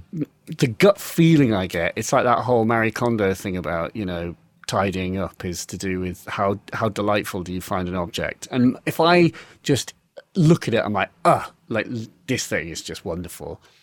Then I'm going to want to stare at it for, for, for like hours and hours. It matters. Like Yeah. little aesthetic choices yeah. matter. Maybe That's that's, why, I, like with the DeepMind, and it's like it's a cool machine, but it, it aesthetically kind of not it's not not pretty, I don't it? think anyone No. does anyone think that's a Mm. beautiful looking device? Whereas the Elektron stuff, Hmm. absolutely. Although I don't know about the grey. Yeah, that's that's. What about the uh, Octatrack Grey? It's kind of military. sort of- I think yeah, it I kinda looks prefer- like I a th- military unit. I can see what they, they're going for, like the old school, like LinnDrum look. They're going for like back when machines were big, Hmm. and like you know your drum machine's this big. Yeah, it's funny because uh, numerous people prefer the look of the older, the older Mark Ones. Um, I, I, I love the Mark Twos. I think they just, uh, oh, and they are just, they're, they're, they're definitely, uh, you know, a step up in terms of the usability. And actually, the analog four Mark Two does sound, it definitely sounds better. There's been a few tweaks to the Yeah. circuitry, but um, uh, aesthetically, they are. I think they're lovely things, but. Um, like the neutron is quite an interesting one because lots of people have a real issue with the kind red. of all the gra- well the red, but also all the kind of I think it's all right. yeah, I think it's good too. But I mean, And it's you are getting they're doing something different. yeah, like- but you're getting people offering new Face plates. face Yeah. plates for it and stuff. So I- you know, I, I like that side of things that you can kind of customize it. Um, yeah, grab that there. This Yes, OPZ. OPZ. Now this is an interesting one. This upsets the OPZ. I think that's aesthetically beautiful. Ah, interesting. I really like it. Yeah, because some people, you know, they say, "Oh, it's just like it looks like a remote control," and I go, Well, yeah, of course. Yeah. It, it absolutely looks. Yeah. it looks like a Braun remote control. Yeah, is yeah, yeah. very nice. So, I tell you what, though, treating it like a remote control is pretty awesome, right? I, I do this. I'm going to do a video about this because it's just too good. What you can do is there's a 16 track sequencer in here. Some of the tracks are dedicated to like a DMX. Uh, so you can, you know, Light- lighting Yeah, you can do you can do a whole show. So you can do yeah, yeah, lighting. You got a DMX. You can do like you know, you can also be controlling your projections and visuals, and and you can sequence all of that, and you know. But if you're just using it as a MIDI controller, each of those 16 tracks are just like 16 tracks, which have got all of these um, step components available to them. This takes the Elektron idea of kind of parameter locking to the next level. Uh, but what's really cool is like Bluetooth, I can, s- I can sit relaxing in my chair. I said, well, I love this when people say it's a remote control. I go, yeah, look at this. So I set up a, a, cha- a project. I've done it with about eight instances of Omnisphere. And all the sequencing is coming through this wirelessly. I sit in my chair, I choose my track, set it off, add loads of the sort of the step conditions to it, r- you know, re- reclining in like a slouch, like because you're meant to slouch with the remote control, and and it's like the most amazing remote control. Uh, so, and you know what? That's now the latest update on that. It's got a turbo feature. What you can do is it's got like a it's got marbled. Yeah. There's almost like it looks like It's you've a- spilled beer on it, but it's actually it's like got a marbled. Part of the thing is, it's a new material. It's meant to feel like paper to the touch, which is kind of interesting. yeah, it's got a kind of stony marbly. Mm. Um, but what the new update allows, and you might be aware of this. If not, you might. This, this is pretty cool. It's an audio interface. Connect that to your phone or to like the iPad Pro is quite cool because you can just go USB C to USB C, just a straight connection, and then you can directly sample digitally off YouTube straight into it. Oh, nice. And actually, it works really well because, like, you can just, you know, or I say YouTube, anything. I mean, YouTube is just the most amazing sample Oh, indeed, yeah, yeah, yeah. And like, it's just now, Like, is it's it Coo- never Cootie been Man, the guy who did like amazing like sample collage, but using clips from YouTube. So Ah. it's like Bernard Purdie on the drums, Right, like, yeah, right. Mixed with like it's just some random kid doing a flute practice. Oh yeah, like, I know what you're talking about. Yeah, um, but like, yeah, you can sample directly. You know, just it's it's the easiest. It's so cool. They are- I mean, this is this is good. I mean, this is what we need. Yeah, Um, Well, people world- people sort of see it as kind of inferior to the uh, OP1 for various reasons, um, which we have one here. Something that's quite cool as well is that you can just take a USB cable and just go out of here and straight into there. You could kill a man with that, couldn't you? I mean, Yeah. that, that is a. I reckon you that- could kill a man with that, like down the throat. Ooh, like an alien Oh. with the magazine. Awful. Anyway. A little diversion. Just completed Alien Isolation. Oh Jesus! What a game! I've got Alien Isolation. and What? It was too stressful for me to complete. Oh, but I've also got an Oculus Rift, Oh. and I very recently activated the. Oh. There is an amazing man. He's like a, I think he's is he Norwegian or he's like this dude has basically done a VR that Alien Isolation contained the code to run a VR version of it, What? and um, Oh god, that would be the com- scary. yeah, and well, it was in it, and then there was an update Hmm. that stopped it happening, or it was like the, the full commercial version did not. They, stopped it, and this man has reverse engineered the machine code because, like, Wow. he doesn't have access to the original code, so he's kind of reverse engineered Oh. the code over many, many months and probably Wow. years. To activate the feature, and all you have to do is drag a DLL. This is really nerdy. You have to drag a DLL file Yeah. Into the folder Yeah. and it kind of just side loads and just tickles the co- tickles the engine and activates all of these circuits effectively that were built or these these bits of code and so I've got it in, in and I'm, I need to play it but I'm I don't know that oh, that will be a positive experience. I know, but the thing is, like, I like think we saw some nice. we saw some stats about how many times the alien had killed us, and it was over a hundred times or something. Each one of those was a traumatic event, you know, when it pins you down and it's got you, and then the little mouth comes out. you know.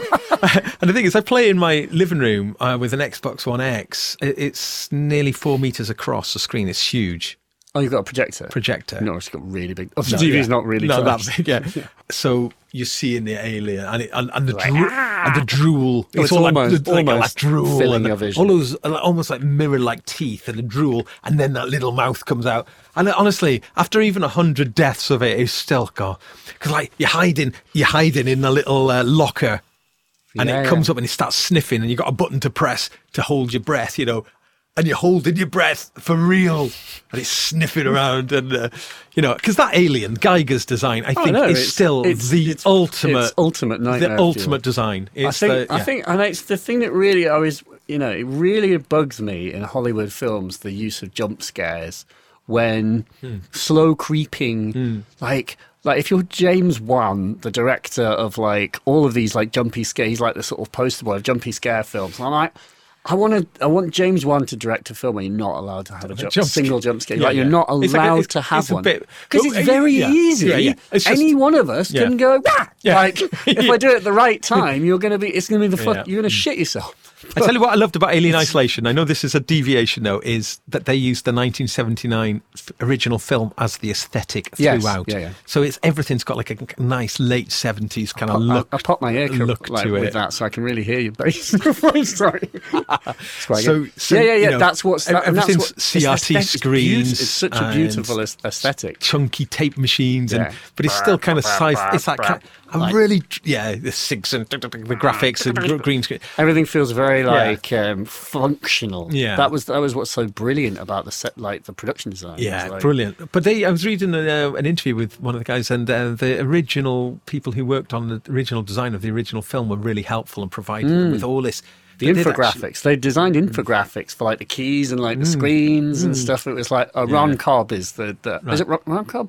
He's like the, the one of the dudes. He's like this sort of classic um, artist. Who, Mm. Yeah. Mm. and also the uh, Moebius who did the um, the like costumes, like Oh, yeah. the the suits. Yeah. You know the suits which are like samurai, Yeah. inspired by like samurai costumes. just amazing. just so good. Like such a great. Great soundtrack on that game as well. I know we're talking about games, but Mm. No, I, no, no, I think that's a bit of a bit of a bit of an underrated masterpiece, in my opinion. Alien Isolation is Mm, like, mm-hmm. yeah, there's a guy uh, I follow on Twitter, Andy Kelly, who writes for PC Gamer. Mm-hmm. And he's like, greatest game ever is Alien Isolation. He's Oh, like, literally, he's like, holds it in high regard. And I Oh, totally well, know, I can I- totally see why. I would actually put it up I there. totally get it. Um, it's it's terrifying. I recently, I say recently, it's a good few months ago, completed uh, Red Dead Redemption 2. I've I've got that, but I'm not. anywhere near complete. My goodness, what what a jo- what a journey! Yeah. what an amazing thing. Did you have have you reached the midpoint with the D'Angelo? Um, broke. Uh, Wait, what I'm happened? not. Well, don't tell me what no, I don't really want to No. say. Yeah, sorry. Well, just even mentioning that. But what? But I mean, just bringing this back to music, I think is is interesting. How um, you know, like a game like that uses music in in very very interesting ways, um, and you know, I, it's almost. I think computer games, is, you know, and, and that's a classic example. I mean, my goodness, you know, the money and time and resources that's gone into that is Phenomenal. Phenomenal. It's like quite Absolutely. phenomenal. But I mean, in terms of just uh, a work of unified art, Hmm. because the uni- you know, everything is so amazing in terms of just how, like, the the the the, the, the sound design, the, the the the graphics, the um, the storyline, the acting. It's the beyond. It's like a film in the sense that m like films combine all of the arts, Yeah. like words, not, not all the arts, performance. No, what about the other art? The art of gameplay. Well, but that's my well, my Right, point was going to be like a film is like Yeah. all of these things, Yeah. and then Yeah. computer games have all those elements plus, Plus. they have in, the interactive element Yeah, as well. and Like- I mean, I mean, it took us months to complete. You know, it really was a and you've still not obviously completed like No, not probably really. half of the game. You Oh, know, yeah, there's all of the absolutely. sec- other Oh, stuff that you can just go and do. Yeah, but I mar- I marvel at that. You know, Mm. I marvel at just how well it all comes together. You know, Yeah. in the end, and it's not like these disparate bits. We That should probably. cool. I'm going to wrap up, but with a final question, which is the Okay. same question I've been asking everyone. Which Okay. is first question I'm going to ask. We're having two and a half, three hours in. Yeah. Mm-hmm. But what is the what for you? what is the future of music technology, or what does it? Let me clarify. A better way of putting it is like, Mm. Yeah. wh- how can technology? How could technology make your life easier? Well, I think what we've seen recently, and I think a good example may be the well, there's a few examples I could I could think of. The Polyend Dreadbox Medusa, Hmm. which is this hybrid analog and digital. From uh, two different companies as From well. Two, two different companies. You feel like didn't know each other, and now they've just like made Yeah. a baby. but also the Arturia uh, mi- uh, Microfreak. Yeah. Um, this idea that this melting of the of this analog digital Yeah. World, you know, this kind of coming together, you know, uh, being able to use the best of both worlds, I think is is really really cool. Um, also, I think the whole kind of um, non-computer, you know, things like the squid from Toraiz, for instance, you know, which essentially that is. that's a sequencer. Oh, of course, yeah, the, yeah. the pioneer squid thing. Yeah, yeah, yeah. yeah, yeah. And they want it to be Toraiz now, don't they? They're trying to Torais. Is it Torais? It's not Torais. Toriaz. Torais? Yeah. Torais. Torais. And they're trying to like I think I tell you what, my Torais, when I've been on a lot I I've got a totally different totally different type of Torais. But um Some of the Things like you've told me that. about your Torais. Oh. well.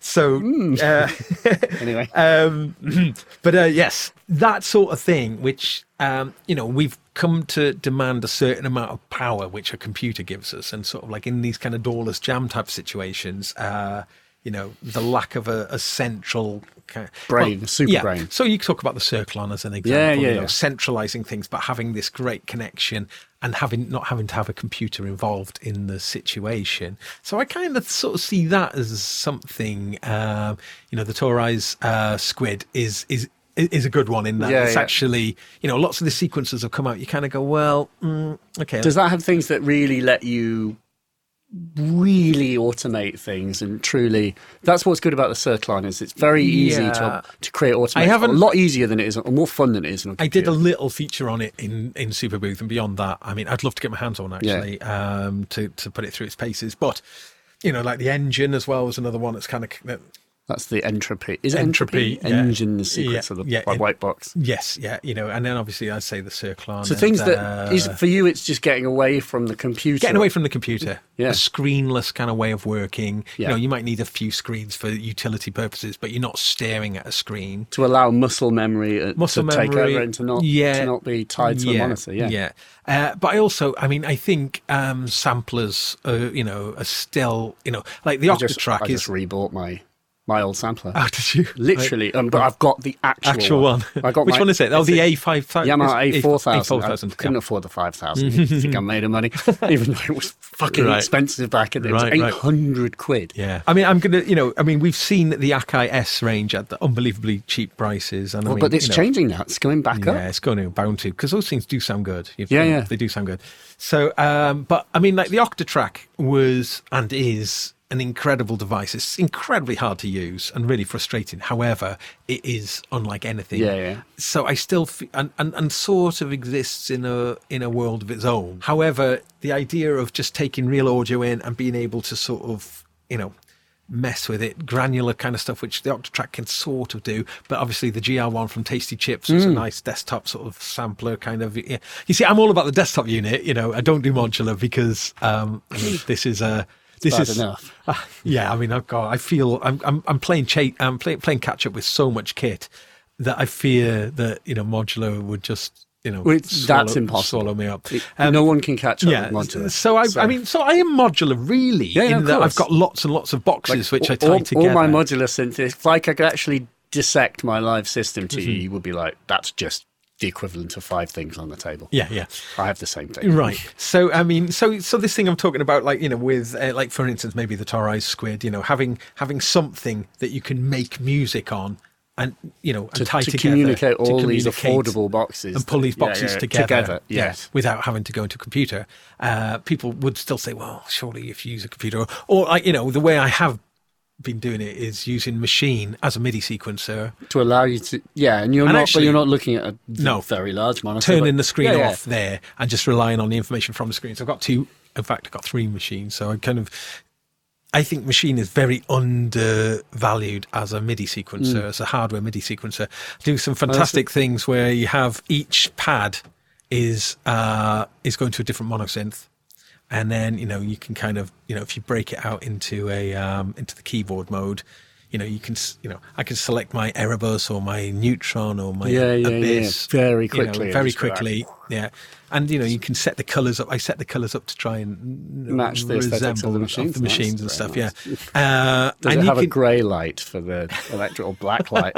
Indigo. black light. Yeah. but it's actually really really cool to use it as Base, a- the push is same. So anyone Yeah. who's like, yeah. I want a Cirklon, and I'm like, with the best one in the world. To a Get uh, a, uh, something like the machine or the push mm. gives you a lot of the same experience. Mind what- you- all I would say though, But you're getting up to the price. So what, what are you getting? You know, if you add the price of a push and the A computer? and the computer, a computer, Yeah, yeah. yes, but a, a push is mm-hmm. 500 or 400 quid, with, Yeah. or 500 quid with a couple of Ableton Live or thereabouts. no. Ableton Live Lite, I think, isn't it? Oh, is it? Yeah. So I think Well, to get it with the full a software. Cirklon is like two, uh, Oh, is well, 15, 15. 1600 euros Right, right. or something. But And then yeah, that's with yeah. no add-ons. There's like, no add-ons. But but. Hmm. my point is only you can have a very similar experience with, with something like that. If, if if what you're looking for is the master controller, that was. Mm-hmm. always my intention to do that with push, but um, I've got a Cirklon. Yeah, yeah. I'm going to try it with that, and it Hmm. it's good. It just I would say the Cirklon is good in the sense that it it's what you were saying about you want a machine that like just allows you to sort of almost close your eyes and make music. Like I'd say the Cirklon's a bit better at that than the push. Like it relies, it has a screen, but you know there are certain like short, clever shortcuts the way it uses knobs, uh, where you push them two in Mm-hmm. and turn the right one, and it'll make a little ramp that Yeah, sort of ramps nice. up and down. So you can Yeah. go ramp up, ramp Yep. down, ramp up and Yeah, down. yeah. Which otherwise would be like draw a mouse, draw a mouse. or on something that traditionally had the knobs would be like Yeah, 10, yeah. 10, 10, 10, 10, 10, 10, 10, 10, 10, 10, Yeah. 10, 10, 10, 10, 10. You can just turn two. And, and it's those sort of shortcuts. And it, I don't know, maybe what you're saying and what could be, could come is a sequencer where it is, there's no screen. Can you hmm. imagine if there was a MIDI?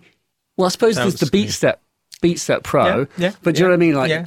A sequencer that can sequence Mm-hmm. 64 tracks, that can sequence anything in a studio, but has no, screen, screen. Yeah. of any kind. Well, I don't That's think- the design challenge because then you'd yeah, have to make it. The Squid is sort of going that way. I mean, it kind of relies on the screen for settings, but it doesn't actually rely on the screen for for feedback, for a kind of like visual, a play, like tell you know, you a timeline. where your settings are. Yeah, yeah. So and, and and some of the you know the visual feedback comes from the lighting up of the pads. Uh, I tell you one one piece of kit I'm really looking forward to, and it does tie into your question really is from Isla Instruments, makers of the Kordbot that's behind you there. They're making is the SP24. Yeah, called the Oh, from- SP2400. What's cool about it is that it's it's Sorry, got a mode where it virtually, you know, where you can emulate the workflow and the sound as well of the SP1200.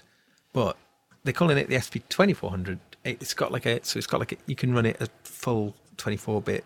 So so you you know so you get the option of that. But I think one of the really smart moves is each of the I think it's the eight voices. They can all be you can run them as like kind of as as sample playback, or you can make it a looper. You can make it a oh. so it's going to be like a loop station, really, like an eight channel loop station, all with real time looping oh, facilities. Yeah. like your RC 505, or Yeah, but but similar. with banging 1200 bit, 1200 bit, And mix and match. 12 bit or whatever it mix and whatever match it- that. And again, yeah, and I think that comes back to the, the question really about what's you know, I think like like I was talking earlier about how young people just sort of don't seem to have the hang ups or you know, or the you know, they, they just take, you know, whatever's best and just roll it all together, you know, into Yeah. something Stop being so fucking high and mighty about what piece of kit it is. Yeah. Just and, Yeah. Yeah, like, yeah. and just sort of just make some music with it. Yeah. I mean, the old adage of all the gear and no idea. I sometimes feel, oh god, I'm a bit, you know, because I've gained so much gear through Yeah. doing all the sonic and Likewise, reviews and all that, and you know, and I'm kind of gain going, more than you can ever learn. yeah, and I can't, you know, I'm saying a lot of things I look around, I go, and I've barely, you know, got Yeah. the best out of that. And well, I mean, like you know, take the OP1 for instance. You know, you can make That's that's like if you have that phenomenal. and nothing else, nothing you else. could make You can make. you make amazing phenomenal yeah. music. Yeah, yeah, exactly. So I mean, and it's just you know, on a shelf mixed in with yeah. with a, with a with a circuit above, and the circuit is oh, another classic piece of kit that's just got better and better with updates. I mean, kind of frustrating in a way that the review I did an early review of the original, you know, Before it had all the before updates, it yeah, yeah. updates, and and that that up, you know, if people were to watch that review, they'd think I'm such a Dick. arse. Yeah, because you know I'm saying things that it clearly can do. So I mean, you know, fair play to Novation. They did, they they've turned Mm. that thing. They've turned it into, and I mean, that's still a bargain, really, considering you've got two f- sort of ultranova synth engines in there, as well as they opened up the sample side of things. I wish the sample side of things was a little bit more granular. Actually, I, they still, they, they, you know, I mean, and people are still kind of wondering when the Circuit Pro is going to drop, if that's something, and you know, I certainly think that it, I, I think that that was a, a bit of a runaway success, as was the launch pads. I mean, I was going to say, but launch, though the only thing with this is Yeah. this reminds me of the Dreadbox Medusa, which I don't think is Mm-hmm. just people don't seem to have like grabbed, but it's more money, I suppose. I think the thing with the Medusa is it's such a new idea that this, and there's such a lot of potential in it, but it really, I mean, like like the new two. Uh, 2.0 software for the Medusa turns the Medusa into a new beast, really. Right. The drone, if you're into your drones, oh gosh, I don't know, even know if there's a better thing than it. I think if the, the thing that the Medusa, I mean, I saw people criticize and saying, oh, it sounds so dry because there's no effects in it. That's why it sounds Probably dry. why it sounds dry. Yeah? But I think that's a bit of a shame. Like I the think mini if mode. I think if sounds it had, really dry. yeah, I think that it really would have benefited from an effects in, in there as well. You know, and it's a mono, it's a That's mono a- device. that is a, uh byproduct of like the YouTube, gener- you know, or like Mm. demoing things in shops and people being short sighted. I know that's why some Yeah. the effects do get added to machines. Yeah. Because Yeah. they don't sound right in the shop. Based That's on the fact that right. people are Yeah. demoing things in shops. Yeah, you know, or, yeah. or trying them. Absolutely, Someone's quickly doing a YouTube video. Uh, but like, yeah. So Yeah. I mean, the, the, the Medusa, you know, it, it's a monophonic, not not as you know, as in stereo mono. It's a mono, and you've got these six oscillators. And I just think, oh, if they'd have done it as a stereo device, where Hmm. you know those six oscillators could have, you know, and you could modulate Yeah, the, yeah. the pan Move positions and make it. Yeah. Insta- I think that's the one thing that's a shame that it, it- you know. Yeah. However, the drone modes in there is just something. It's unbelievable what you can do with it. It's a, it's like the it's like the ultimate drone machine. Uh, Oh, you know, oh, saying that though, there's drone facilities now in the in the the um, This one's actually plugged in. you clearly just that. yank it out. Sorry. Uh, it's got better and produced. Better. Yeah, yeah. It's got better and better. I think you know. Sadly, I think it came out slightly too early for the you know For the world. for, for the world For the world to like And- get it. But also from a software point of view, really, if it came out now, on if if it was released Yeah, now yeah. as it is now, you know, people tend to sort of kind of write things off. And that big keyboard on the top there. That's the. Alesis Fusion. Now that is probably the cl- most. Feel how lovely those knobs are. Those feel really lovely. They're the nicest knobs. Was this when they were doing like the Micron and It came and out sort after of- the yeah the Micron and the Ion and stuff. but Micron. Yeah, is a fucking amazing synth. It's fab. Well, that's got like a, an incredible version of that Yeah. that runs at. You can run essentially 256 note polyphony on that thing. That thing has also got right. I think maybe 128 polyphony of the of the VA. at- it's got like sort of um, TG style desk like levers. yeah, Oh, nice. yeah, yeah. That keyboard is premium with you know aftertouch, lovely Oh, yeah, keyboard, yeah, it's a really nice full weighted one.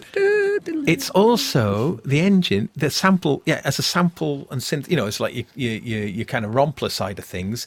Uh, it can do, yeah, that can do 256 note polyphony. It's got an eight track audio hard disk recorder in it as well. It can also do, um, it can also Hard do, disk? yeah, It's got oh 80 God. gig hard disk in there. 80 it can wow. also do physical modeling. It's got like I think a reed and a pipe physical models. It's also got a full FM engine in there. Yeah. So it's sample and synthesis, FM, analog modeling, uh, physical modeling, hard disk recorder, eight channel hard, hard disk recorder, uh, and like it had eSATA port on the Yeah. back there. Although never. What I was going to say about it though, the worst operating system Yeah. of any synthesizer. Doesn't and have a screen. It does. It's Oh, on my iPad under the iPad. Oh, there it is. Yeah, it's got like a sort of. Now, if you look, some of the st- and, and the styling of it was all based on 1950s, um, 1950s um, American cars. The the data wheels based on a Buick. Uh, just move that, just chuck that thing out. Yeah, and uh, also the design was based on like dashboards from 1950s cars. That's a hubcap from a Buick that uh, is based on the the the profile is I based on the a word wing. The base the base is uh, like if you look at the the profile, yeah. it's based on a wing of an aeroplane. You know, it's got like Is this this Axel um, Hartmann? No, It's not. I, well, I don't think so. Actually, that's a good point. I don't think it is. He It did just do reminds the me Andromeda. of, the, of course, but it reminds me. But if it was the, Axel uh, Hartmann, he the certainly- Neuron he in did- that sort of styling. he, he certainly didn't mention it in my interview with him. okay, yeah. Because the problem with it is, um, I mean, this is a synthesizer that died by the presets because it really didn't sound very good. So people going in and trying it, and also the screen. It's got this kind of monochrome blue kind of screen. It was at the time when early Fantoms Never and stuff were, were coming out. Actually, similar.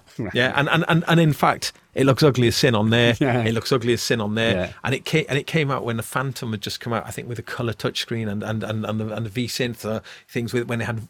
So the screen looked really dated on it. But the reason why I was mentioning it is that this was kind of killed by the internet. This is Yeah. an early um, oh, internet. internet death. death. Yeah, just because Was it publicly shamed? it was publicly shamed, and I think the OS that should have come out with a version two OS. You know, because like things like an eSATA port, it was never even supported in the software. So they clearly had they clearly had a design for kind of came to and fruition. and the amazing amount of stuff that you can do on it is really hampered by the OS. It's, and I just don't know if there's enough of them out there to make anyone to make I it never- a while. Ever heard of this? Yeah. And I, I consider myself a synth Nerd. colossal nerd.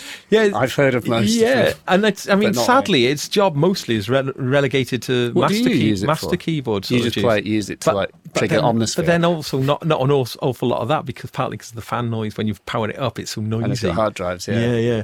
So, but saying that, I, I kind of kind of feel those knobs. Those those No, I knobs. feel them. They're, they're, amazing. they've got like a lovely, Yeah. like Sort you like know, a kind of- throw. yeah, they've got like, like a, a- solid, yeah. Mm. meaty throw. It's almost like they're, they're turning against. They're like pushing back. Yeah, and you know, but I mean, just in terms of like, you know, uh, like the the potential. Essentially, what it was was uh, Alesis having a crack at doing Korg, a Korg OASYS. Yeah. you know, like this Yeah, yeah. all. You know, it's like trying to be the ultimate kind of workstation. You know, Yeah, same with all that stuff. workstation on it. Yeah. It was unfortunately a bit of a doomed concept. I mean, yeah. really. Yeah, yeah. Well, I mean, Because of these yeah, things. because of these things. Yeah. Yeah. But uh, yes. Hmm. Well, Well, yes. well, Mr. Gaz Williams. Yes. Thank you for your time. my pleasure. It's been, been delightful. yeah. Right, and then maybe in a year's time, let's hear that opera story. Yes, I, it might actually take a year to even tell that story. um, I can't wait. Yeah, there is a video, a rig run, opera rig rundown on Sonic State where I do a little thing. So You that- mentioned if, this yeah, story. I talk. Well, you can see that. You hinted at it. Actually, the story would that would help illustrate parts of the story. Okay. but my goodness, there is all sorts thrills, spills, and everything in that story. Yes, uh, yes, punk and opera. The punk and opera meet come together. yes. So uh, that'll be a little kind of teaser for, for part two. But um, thank you Tune very in, much. folks. Yes. Thanks, Gaz. Thank you very much. See you next time. Bye. Bye.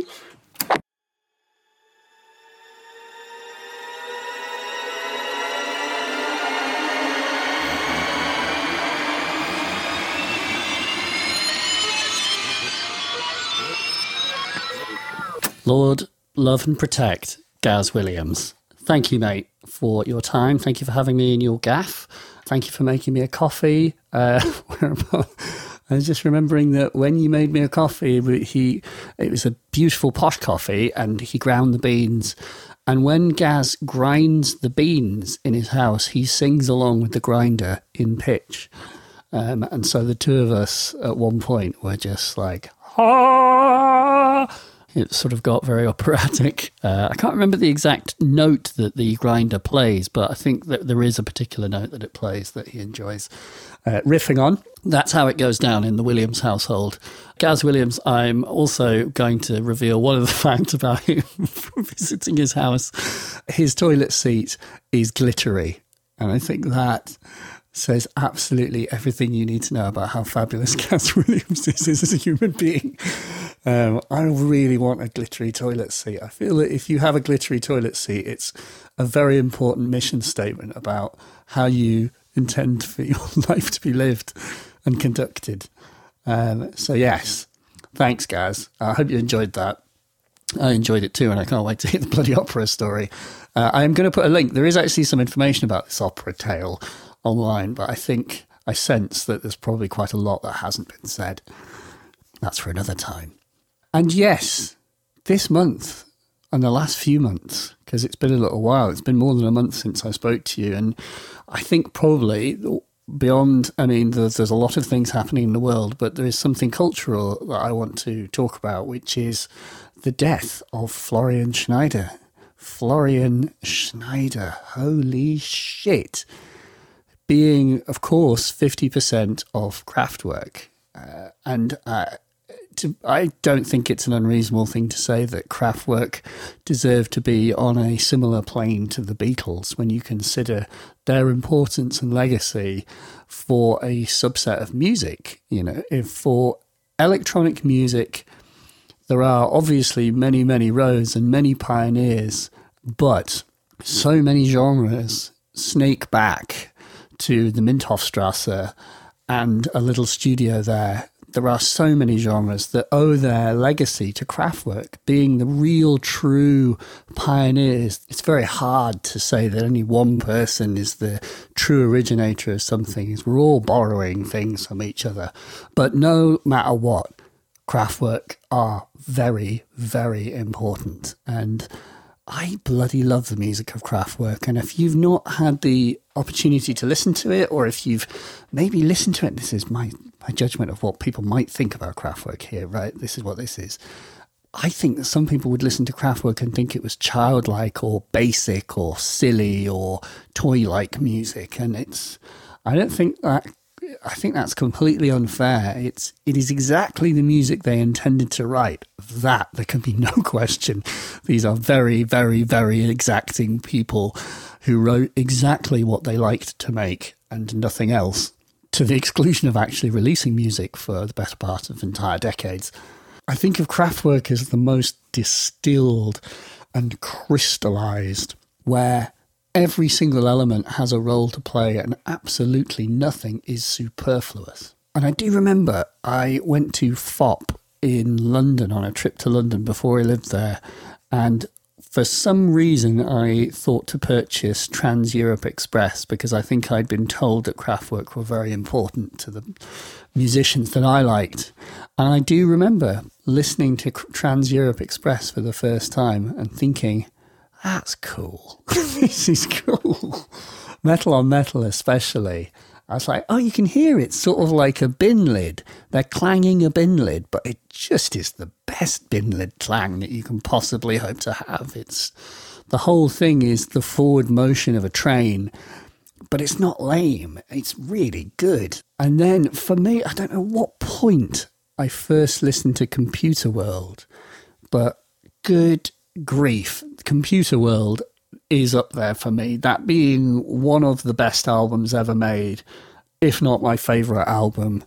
An album that, when you listen to it, released in 81, I think, is very much the template for electro. Like those tunes, I have been in a club and heard them be mixed in with other electro tunes and with the right to the right audience, certainly it's just like catnip. I mean, numbers, but especially the progression in the album from the tune Numbers into Computer World 2. I think listen to those two tunes together and listen to Numbers, and then as Numbers transitions into Computer World 2, I feel like you can in that very, very moment where the one track ends and the other begins, the music of electro is invented. An entire genre. Sorry. oh, oh dear. I'm getting slightly emotional. Uh,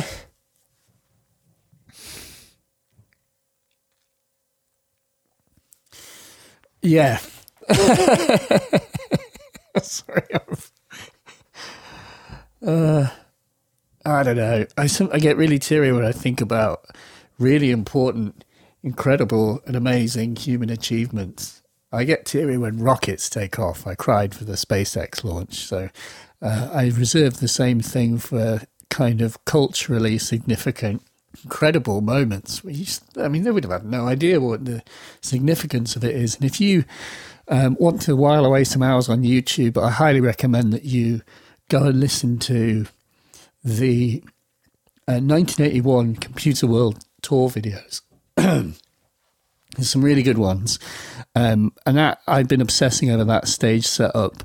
And that sound, the very beginning, the ultra hyper electro beat and what they've got is they've got a um, Eventide uh, 1745M, which is a, a, delay unit, but that you could get the M. It was a delay, amazing concept. It was a digital delay unit, um, and it had a um, a module, literally, haha, a module that you could drop into the front of it, which would add pitch shifting, so that every delay would be pitch shifted and it's that sound. And so when you get a little snare, it goes like boing because it's in a little like permanent, in a little feedback loop going up, up, up, up, up. Just like thinking about the audiences in New York listening to the sound of that intro with like that wicked, and it's faster than it is on the record, I think and it's just like a crazy futuristic sound. It's sort of space, weird space funk, but like by white guys in Dusseldorf. It's just odd, but it's it's incredible. And I think about how it will have blown minds, and clearly did. And then that mantle passes to Bambaataa and to Juan Atkins, and, and then you get these people, the Americans taking this German music and, and making it it's like a torch is passed from Germany to America and then back to England and you know the, all the sort of British musicians a lot of the ones that I love are listening to all of this. It's just it's great. It's still happening. Uh, we're all being inspired by each other in in different ways. And so I'm just glad music is music is great. And I've been playing my son Francis Kraftwerk uh, since he was a tiny little little newborn, I've been putting Kraftwerk on in the background and playing it to him. he seems to be paying attention. He does kind of perk up and he's like, Ooh, what is that? These awesome little riffs. What is that, Daddy? Is it a mini moog? Uh, he doesn't say that yet, but he will. And um, talking of Superbooth and Gareth Williams, probably two or three years ago, um, I was at Superbooth, sat out, and Superbooth, if you've not been, is kind of like a festival, really. Uh, it's set in a sort of recreation centre on the outskirts of Berlin, and um, you know they have picnic benches and food trucks and music, and it really is like a festival. And I remember sitting on the benches uh, eating a vegan gyro. Uh, oh yeah, miss those. And chatting to someone, and as I'm sort of looking, just sort of looking at the people around me and just sort of watching people chilling out, I clock that two or three benches away from me sits an older man in a brightly coloured jacket. And he seems to be wearing what I'm trying to research a sort of patterned kufi cap, a kufi like a kind of like a little skull cap, but it's it's covered in patterns and sequins. It is nothing at all like I would expect a robot to be dressed in, and yet it is absolutely one half of the founding members of the band Kraftwerk. Florian Schneider just sat there like a normal person in the world, going about his business like a normal human being and not a legend. I don't get weird about famous people necessarily, but when I saw Florian Schneider, I did stare. it's just like, wow, he's just there. That's just him.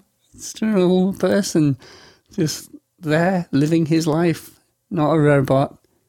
And I think it all serves to say how important he is to me. And I'm not the only one.